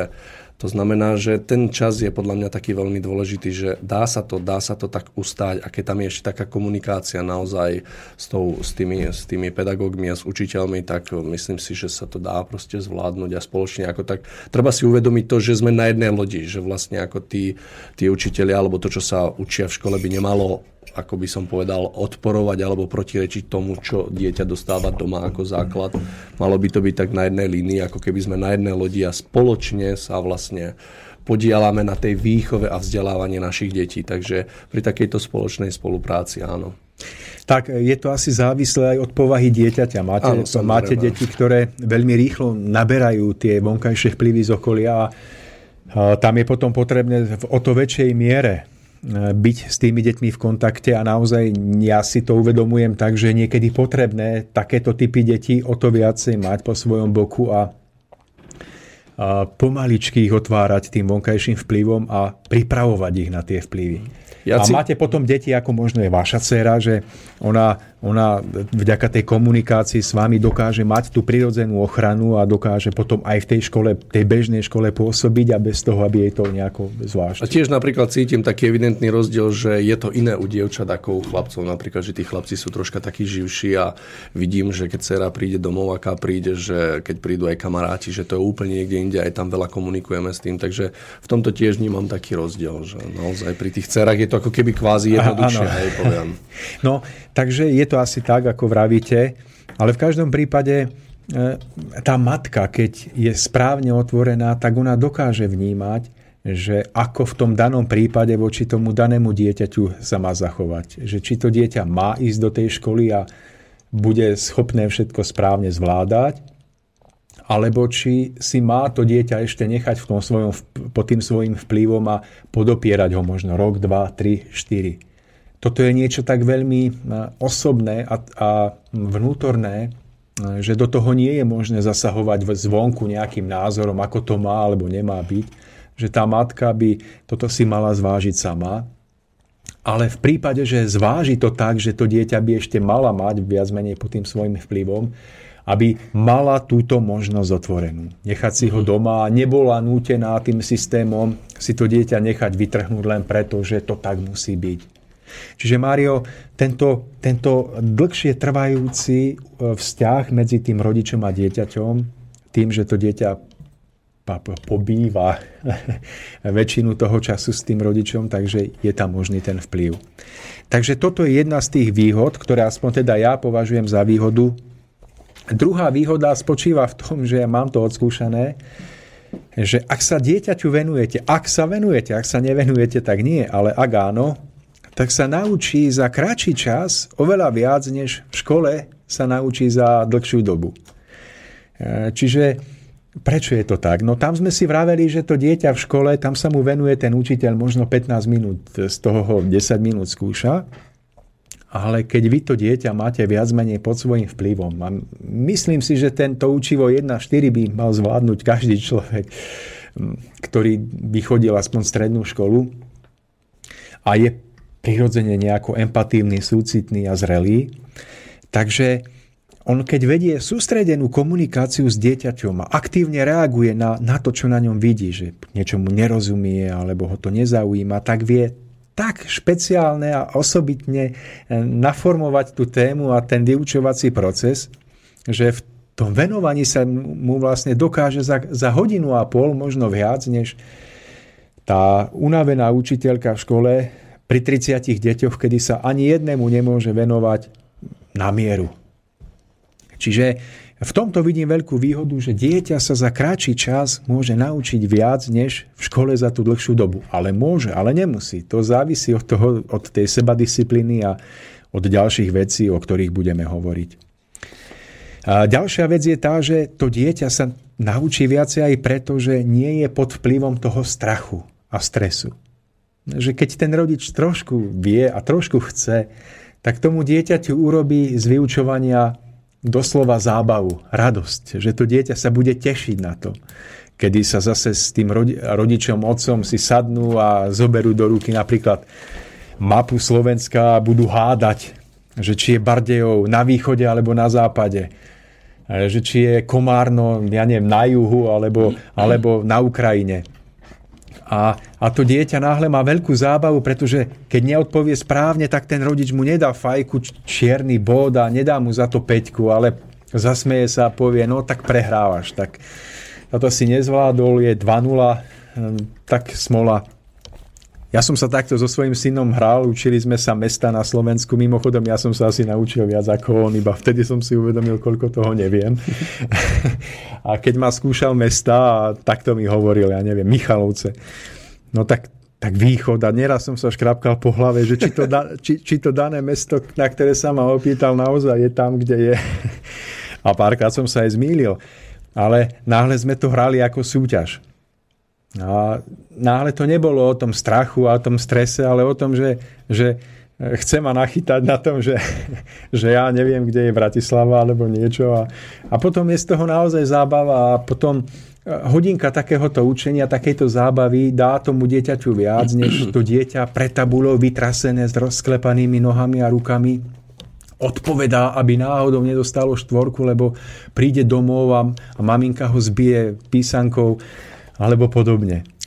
Takže toto je tá, tá vlna. Mne, mne toto, čo ste opísali, príde ako škola hrov. Neviem, či som to tak správne pochopil.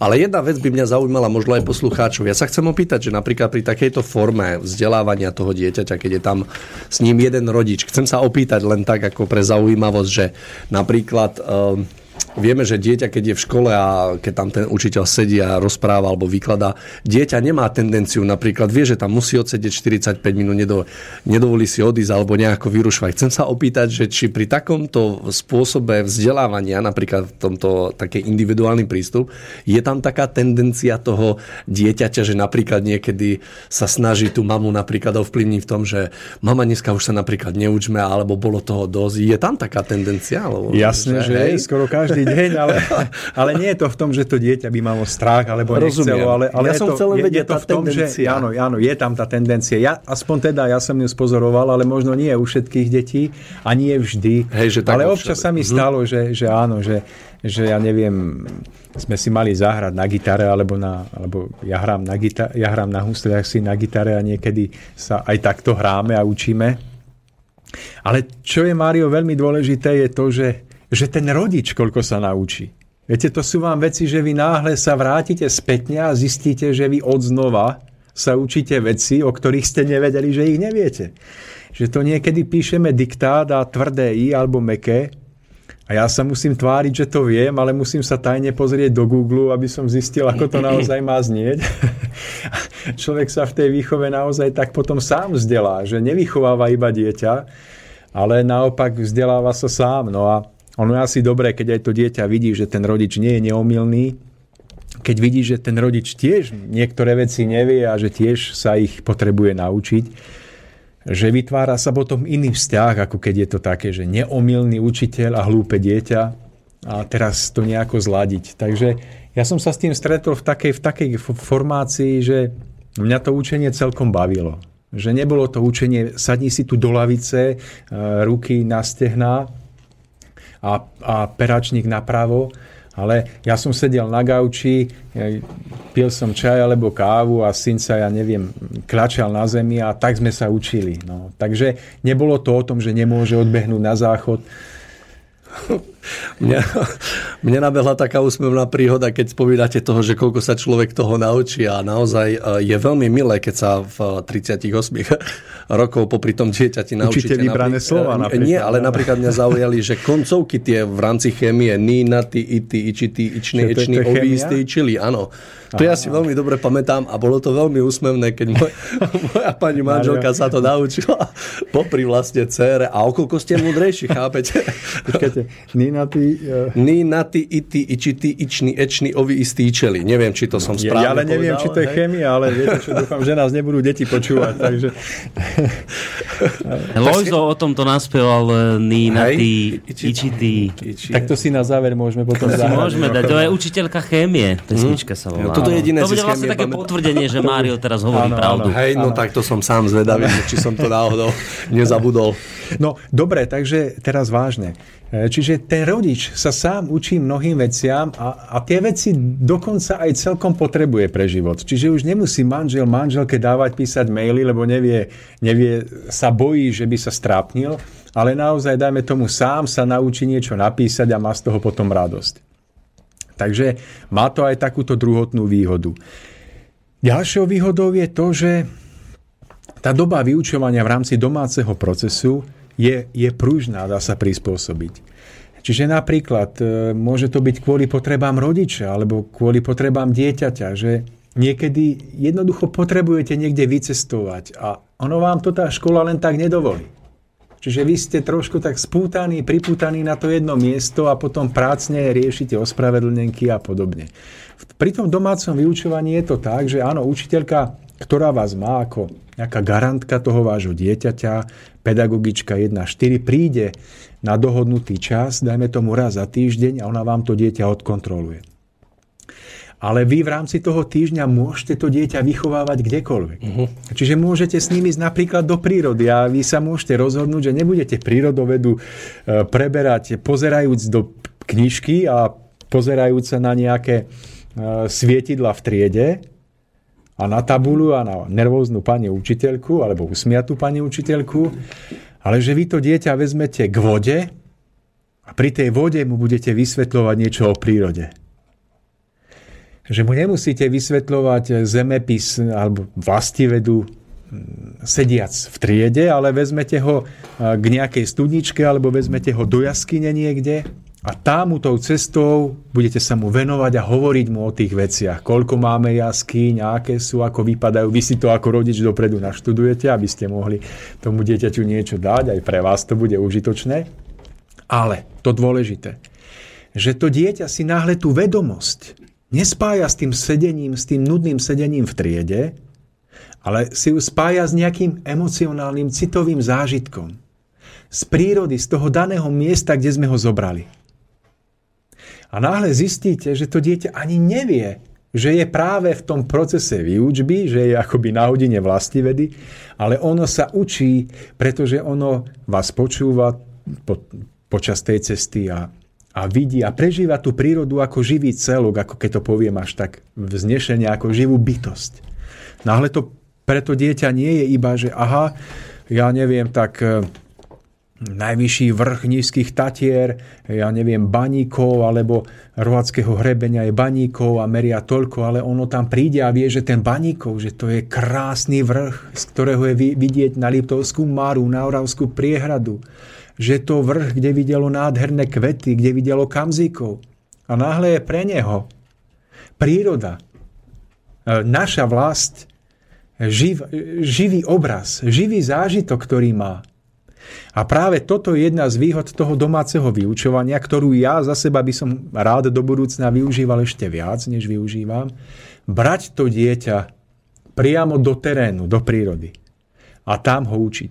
A tam Mário sa stane, že jedna, jeden vyučovací deň strávený v radosti, keď ako rodina idete niekde spolu, potom si dáte obed a tešíte sa z toho, je krajším zážitkom z môjho hľadiska ako mesiace strávené v tom strese, takto sa vám trasú ruky. Už ide, už ide učiteľka, už, už má pripravenú 5 minútovku a ja som sa nenaučila, teraz neviem, či mi na ťahákoch bude vidieť všetko, lebo e, rozumiete, o čom hovorím? Ja len že- vstúpim takou myšlienkou, že u nás mal vždycky stres učiteľ, nie, nie my. Tak to vy ste boli teda... Vy ste boli ďalej než my v tomto smere. To my sme ešte boli z, to, z toho kvasu, ktorý ešte sa učiteľov bál. No. Ale viem, že tá generácia po nás, tam sa už karta otáčala. Žiaľ. A, takže teda to, táto pružná, pr, tento pružný čas je veľmi dôležitý, ale aj napriek tomu je dôležité zachovať si určitý zmysel pre poriadok a pre, Režim tam vyváženosť, musí pre, byť. pre režim. Máme už málo času, ale ešte by som rád sa teraz, aby sme boli objektívni, porozprával o nevýhodách domáceho vyučovania. Tak ak súhlasíte, tak sa do No, toho Smelo do pustíme. toho. Tak e, ja som to spoznal na sebe, že nie je to iba to rúžové, to krásne, že máte dieťa doma venujete sa mu, pretože bolo by to jednostranné. A, a sú tam určité nároky a jedným alebo takým prvým takým dôležitým nárokom je to, že to dieťa si vyžaduje časovú náročnosť, aby ste sa mu venovali.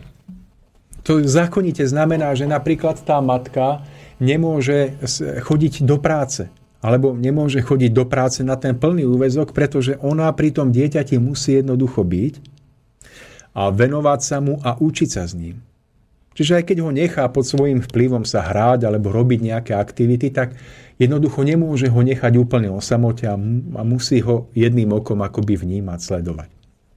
Čiže toto si musí každý rodič uvedomiť, že je za tým táto veľká obeta. A dnes mi jeden môj známy povedal, že no ale eh, to ale nie je možné, lebo jednoducho na to nie je dnes čas.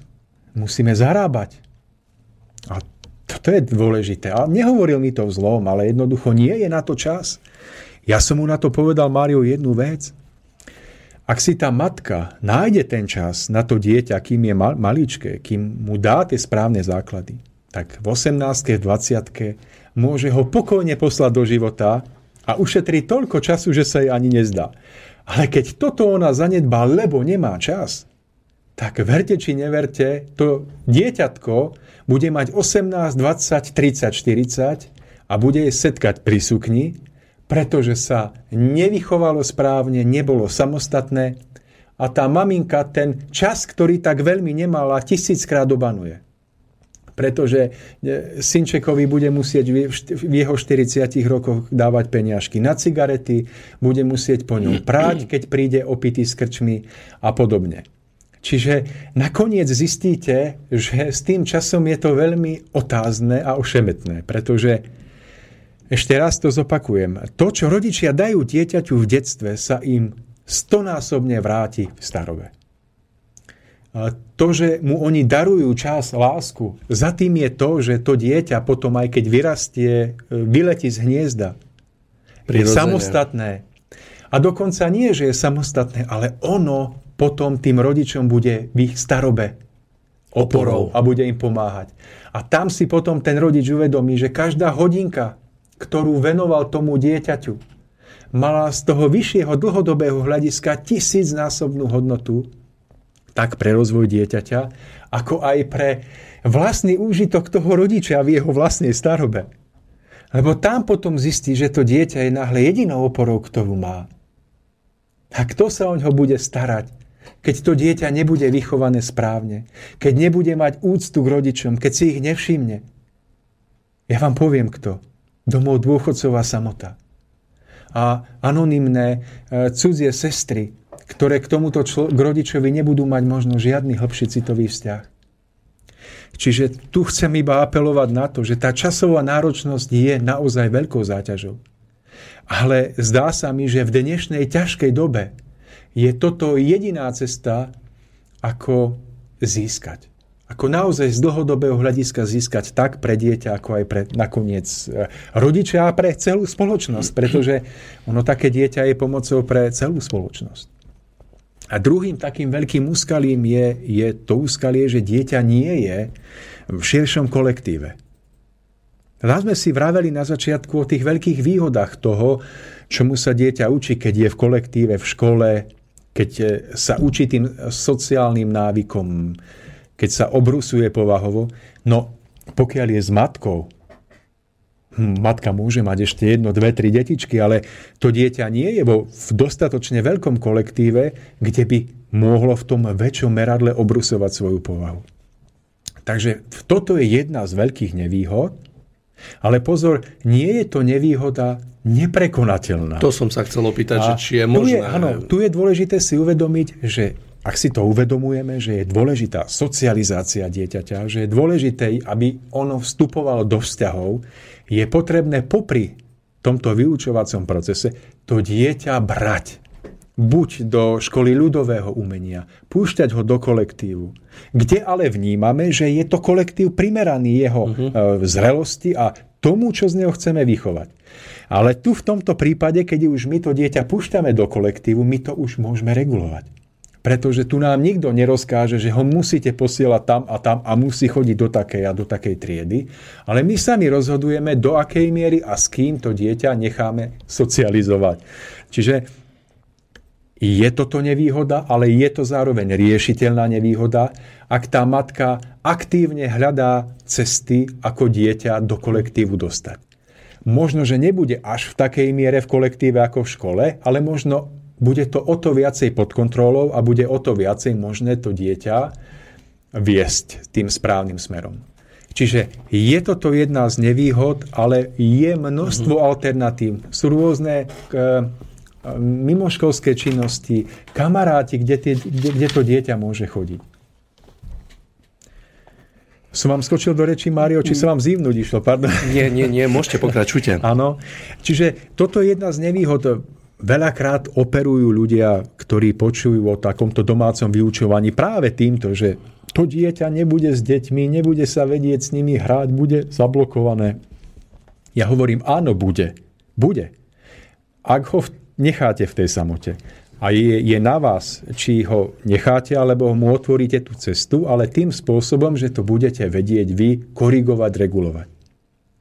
Aby to dieťa stále, hoď by bolo v kolektíve, tak aby stále si udržiavalo tú hladinu seba kontroly, akéhosi prirodzeného spôsobu jednania, z ktorého nebude vybočovať do nejakých extrémov. Vedeli by ste aj konkrétne povedať nejaké možnosti, kde vlastne dochádza k tej socializácii toho dieťaťa, že napríklad aké sú tie, ja neviem, alternatívne, to znamená rôzne kružky, alebo... No športové napríklad, dieťa môže chodiť do športového klubu, môže hrať, ja neviem, futbal, hokej, môže hrať ping-pong, môže nejakým spôsobom sa venovať umeniu, do literárnych krúžkov. Tých krúžkov je veľa. Uh-huh. Alebo môže chodiť jednoducho tak nezáväzne do spoločenstva kamarátov, priateľov, kde, kde bude mať dobré vzťahy a kde bude mať možno troch, štyroch kamarátov, ale o to hlbších.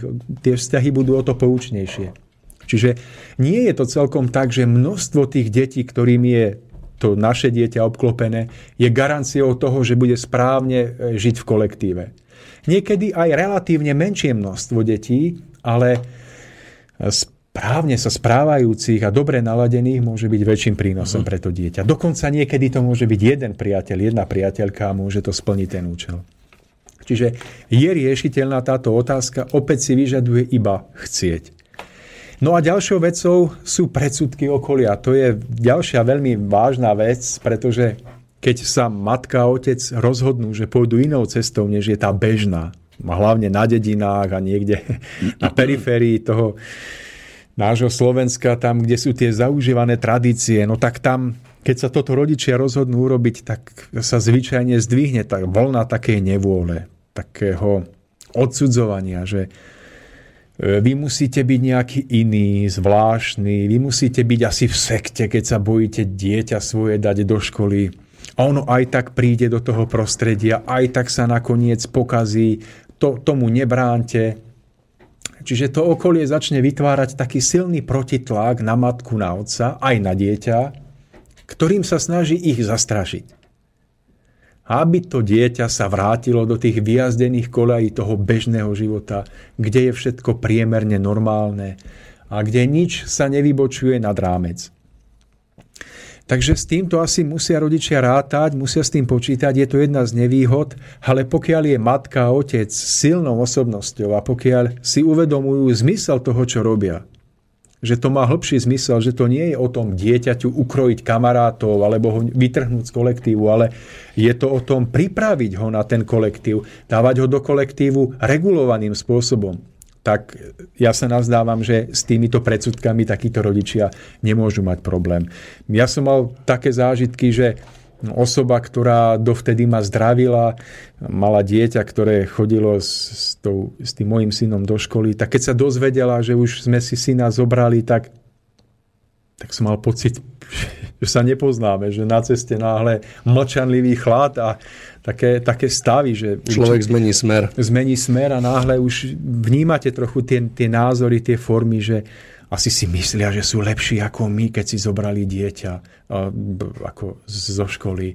Asi sa im zdá, že moje dieťa im nebolo dosť dobrým kamarátom, lebo si o ňom myslia, že je zlé a to, to náhle potom z takého 5-minútového rozhovoru vytušíte, že kam až ľudia v tých úvahách dojdú a je potom na tých rodičoch toho dieťaťa, aby to vedeli ustať bez toho, aby sa hnevali, aby sa ich to nejak dotklo a aby naopak, aby sa snažili tým dobrým príkladom poukázať na to, že je to nová cesta, má svoje úskalia, tak ako aj tá zaužívaná má svoje úskalia a treba ju jednoducho vyskúšať, treba sa poučiť a potom, potom sa rozhodnúť. Uh-huh. Že netreba to brať tak, že všetko, čo je nové, je zlé. Jednoducho aj mnoho nových vecí je dobrých a je iba otázka času, kedy sa opäť zaužívajú a všetci ich budú považovať za niečo normálne. A takže tie predsudky okolia. No a potom sú tu ďalšie úskalia. To je úskalie lenivosti na strane rodiča alebo dieťaťa. To je spojené s tým, že keď to dieťa nemá ten prirodzený tlak vyvíjaný požiadavkami učiteľa alebo toho systému školského, lebo ten domáci systém umožňuje určitú voľnosť a variabilitu vyučovania, no tak sa môže stať, že rodič uľaví v tom nasadení vo výchove dieťaťa, nevšíma si ho, necháva ho tak samostatne sa tak povaľovať alebo leňošiť. Alebo to dieťa potom upadne do nejakého takéhoto stavu lenivosti a je veľmi ťažko s tým potom pracovať. Čiže je to veľmi vážne úskalie dokázať bez vonkajšieho tlaku toho systému nepoľaviť v nasadení a stále sa snažiť o to, aby to dieťa napriek tomu, že je doma, malo určitý vnem, že prežíva zmysel pre pravidelnosť, zmysel pre poriadok, pre systém, pre seba prekonanie sa. Čiže to nemá byť tak, že keď je doma, tak jednoducho spí dokedy chce, učí sa kedy chce. Aj v rámci toho je potrebné nastaviť nejaký systém, nejaké pravidlá, len s tým, že dodržiavanie tých pravidiel bude vyplývať zo vzájomného pochopenia, že predsa robíme to preto, aby sme sa v škole nemuseli stresovať alebo robiť si tam zle. Čiže na toto by mali rodičia dbať, aby nepolavili v nasadení, ktoré mali na začiatku, keď do toho vstupovali aby to dieťa nenechali na pospas, pretože potom by sa stalo, že takéto dieťa by zaostávalo a bolo by zlým príkladom celému domácemu vyučovaniu. Ktokoľvek by na takéto dieťa pozrel, ukázal prstom, povie, no tak tu máte príklad domáceho vyučovania. Výsledok. Dieťatko neprispôsobivé, nekomunikatívne, hlupučké. Čiže, ale pritom by to nebol problém domáceho vyučovania, ale toho nesprávneho prístupu rodiča, ktorý poľavil z toho správneho nasadenia a dovolil potom uh, si to, čo by si dovoliť nemal.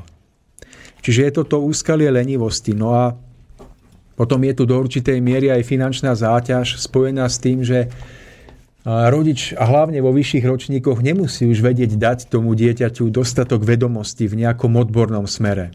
Hlavne, keď už sa to dieťa ukáže, že je nadané, ja neviem, v informatike a rodič je úplne iného zamerania, tak samozrejme, že to dieťa by potom strácalo, keby nemalo odborné vedenie.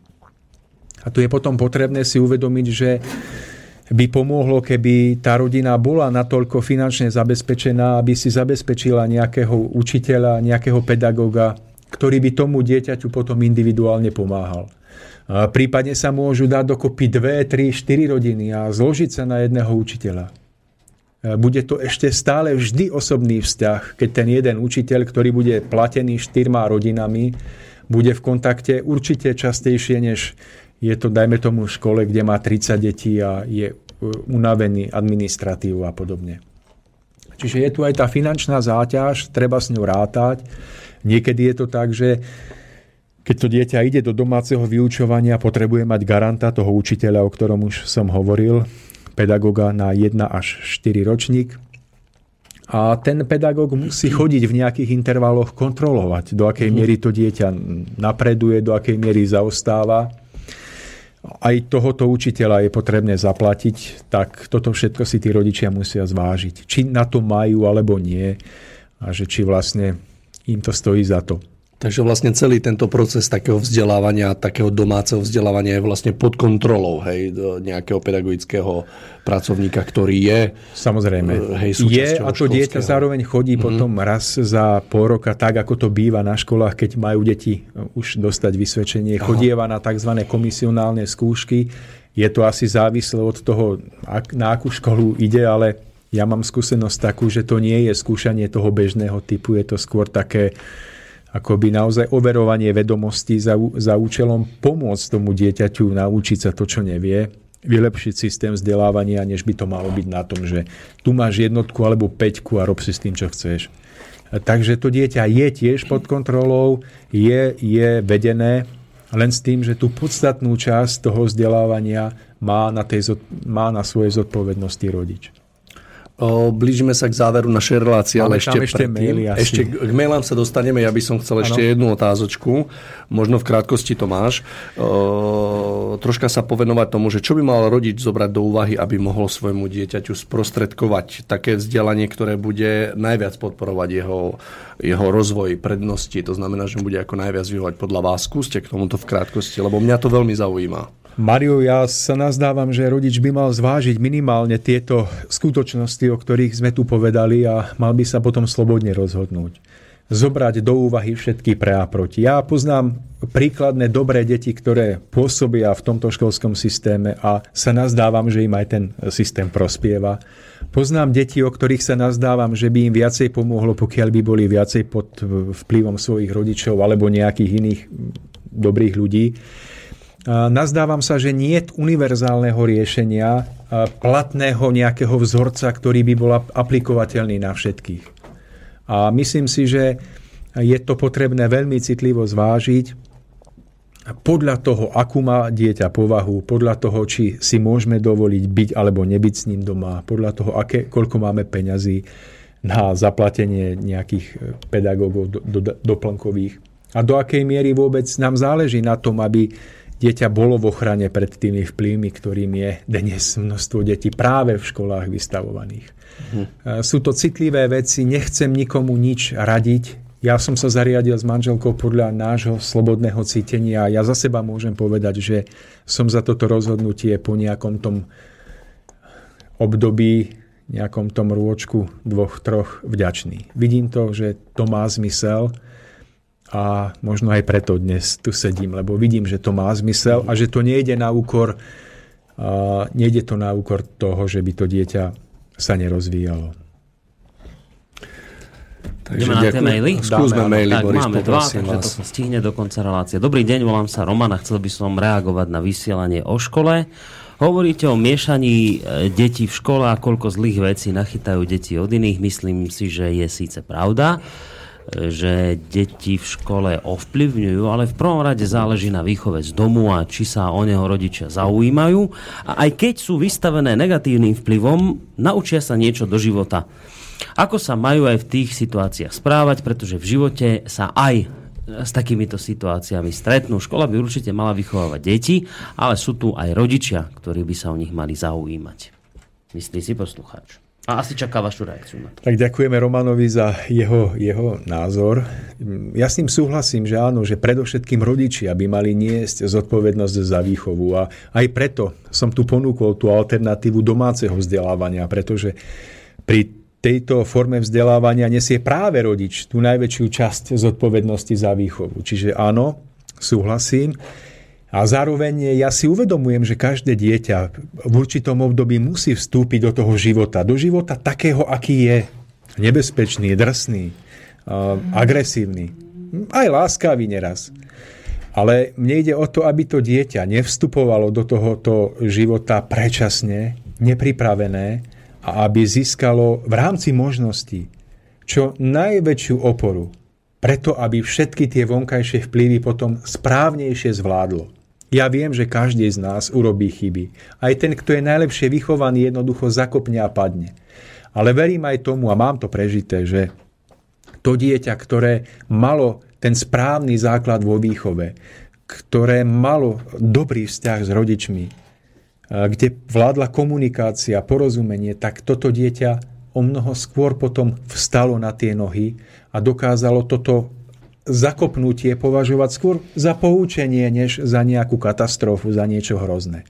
O tom ide, aby rodičia ten čas s tým dieťaťom využívali na to, aby ho podkúvali v týchto múdrostiach, aby jednoducho ho do toho života pripravovali. Keby nebola tak nebezpečná doba, v akej žijeme, tak by som možno, že nad tým neuvažoval. Ale je doba mimoriadne nebezpečná a tá opora zo strany rodiny voči dieťaťu musí byť mimoriadne silná a veľmi starostlivá. Dobre, ďalší mail. Uh, od Mareka. Dobrý večer. Spomínali ste, ako je problematické, že učitelia nemajú k žiakom osobný vzťah a preto vraj ani žiaci sa nevedia sústrediť na učivo že učiteľ ťažko dokáže vzbudiť v deťoch záujem o učivo. Podľa mňa je podstata problému v tom, že samotné učivo, teda matematika, fyzika, chémia, nie je zaujímavé v učebniciach, alebo teda zaujímavo podané. Školské osnovy sú podľa mňa s hlukom zbytočnosti, ktoré sa v živote nevyužijú, napríklad zlomky, rovnice, ale za to priamo a nepriamú úmeru, čo by v živote naozaj človek využil, ovláda málo ktorý deviatak. Prosím vás, venujte sa najmä tomu, aké vedomosti sa na základnej škole deťom ponúkajú. A mám pocit, že ste sa tomu venovali. Pozrite sa, tak e, ide o to, že my nemôžeme v rámci jednej relácii sa zaoberať celou problematikou školstva. Tým, že či sú osnovy dobré, alebo im niečo chýba. Ja súhlasím s tým poslucháčom, e, ktorý nám napísal, že nie sú dobré. Pochopiteľne, že nie sú dobré, ale my sme sa snažili v tejto relácii sa venovať niečomu úplne inému. To znamená porovnaniu tých základných aspektov vyučovania v domácnosti a v škole. A môžeme mať niekedy aj inú reláciu, kde môžu byť odborníci na túto tému a môžu hovoriť o tom, že či osnovy sú dobré alebo nie. Ale ja nie som pedagóg, ja vlastne ani by som k tomu nemal čo povedať. Ja môžem iba z pozície rodiča, ktorý si prežil to bežné školstvo praktické a ktorý vidí aj alternatívu, môžeme vám ponúknuť pohľad všetkých pre a proti. Takže nemôžem k tomu povedať viac, iba toľko, že mne je ťažko meniť osnovy vyučovania. Ja nemôžem prísť za učiteľkou a povedať jej, pani učiteľka, neučte tie naše deti toľko zbytočnosti. Pretože ona sa na vás usmeje a povie vám, ale milý otecko, ja to nemôžem inak, lebo ja môžem iba do určitej miery, ale ja to mám takto stanovené. A ja považujem za zbytočnú stratu energie chcieť prerábať niekoho, nejaký systém. Na to sú iní ľudia, sú tu iné páky. Čo môžem urobiť ja? Je zobrať si dieťa do svojej výchovy a pomôcť mu vychovať ho tak, ako považujem za správne, so všetkou zodpovednosťou ja ako rodič. A ja sa nazdávam, že ak mu aj niečo nedám z toho spektra vedomostí, ktoré ono v škole by získalo, ale dá mu do základu tú pevnú, akoby mravnú duchovnú oporu, dá mu to ved- vedomie, že múdrosť nie je vedieť všetko, ale vybrať si to správne, čo naozaj pre život potrebuješ. Že toto je preto dieťa ďaleko viac. A keď toto bude mať to dieťa, takéto jednoduché, praktické, sedliacké myslenie, spojené so zdravým úsudkom, tak v živote sa bude mať ďaleko lepšie než vysokoškolský vzdelaný človek, ktorý bol odtrhnutý od praktického, sedliackého uvažovania. A ja sa nazdávam, že ak človek aj v budúcnosti by zistil, že niečo nevie, že nemá, ale uvedomí si, že tú danú vec potrebuje vedieť pre svoj život, preto aby pomohol, tak to vie e, vždy spätne získať, doučiť sa to. A vždy sa to dá. A o to skôr, že už má motiváciu, prečo to má robiť. Ale o mnoho ťažšie sa naprávajú následky toho, že dieťaťu zamoríte mozog, hlavu, srdce zbytočnosťami, na úkor ktorých si nemôže uvedomovať tie najdôležitejšie hodnoty svojho života. Hodnoty spojené s hodnotou života, bytia, s prírodným dianím, s tým, s čím žili naši predkovia, o čo sa mohli oprieť, nech bola akákoľvek kríza. A toto sa nazdávam, že je to, to, tá sol života, ktorú máme odovzdať našim deťom. Nie, nie to suchopárne memorovanie nejakých poučiek, na ktoré si snáď nikto už z nás dnes nespomína, za ktoré sme boli tvrdo trestaní, keď sme ich vtedy nevedeli. Takže nikdy nie je neskoro začať, aj keď niečo človek v tej škole akoby zamešká, vždy sa to dá dohnať a opakujem, o to skôr, že už človek spozná, prečo to má robiť. S radosnou motiváciou to príjme a ako výchor, tam, kde by sa niečo učil celé roky, aj tak by polovičku nevedel, tu za mesiac, za dva, takto získa do seba, lebo vie prečo. A toto prajem všetkým. Pozor, múdrosť nie je vedieť všetko. Nikdy nebudeme vedieť všetko a múdrosť je vedieť, vybrať si z toho množstva vedomostí a informácií tie, ktoré my s ohľadom na našu povahu, na našu rodinu, na našu životnú cestu skutočne potrebujeme.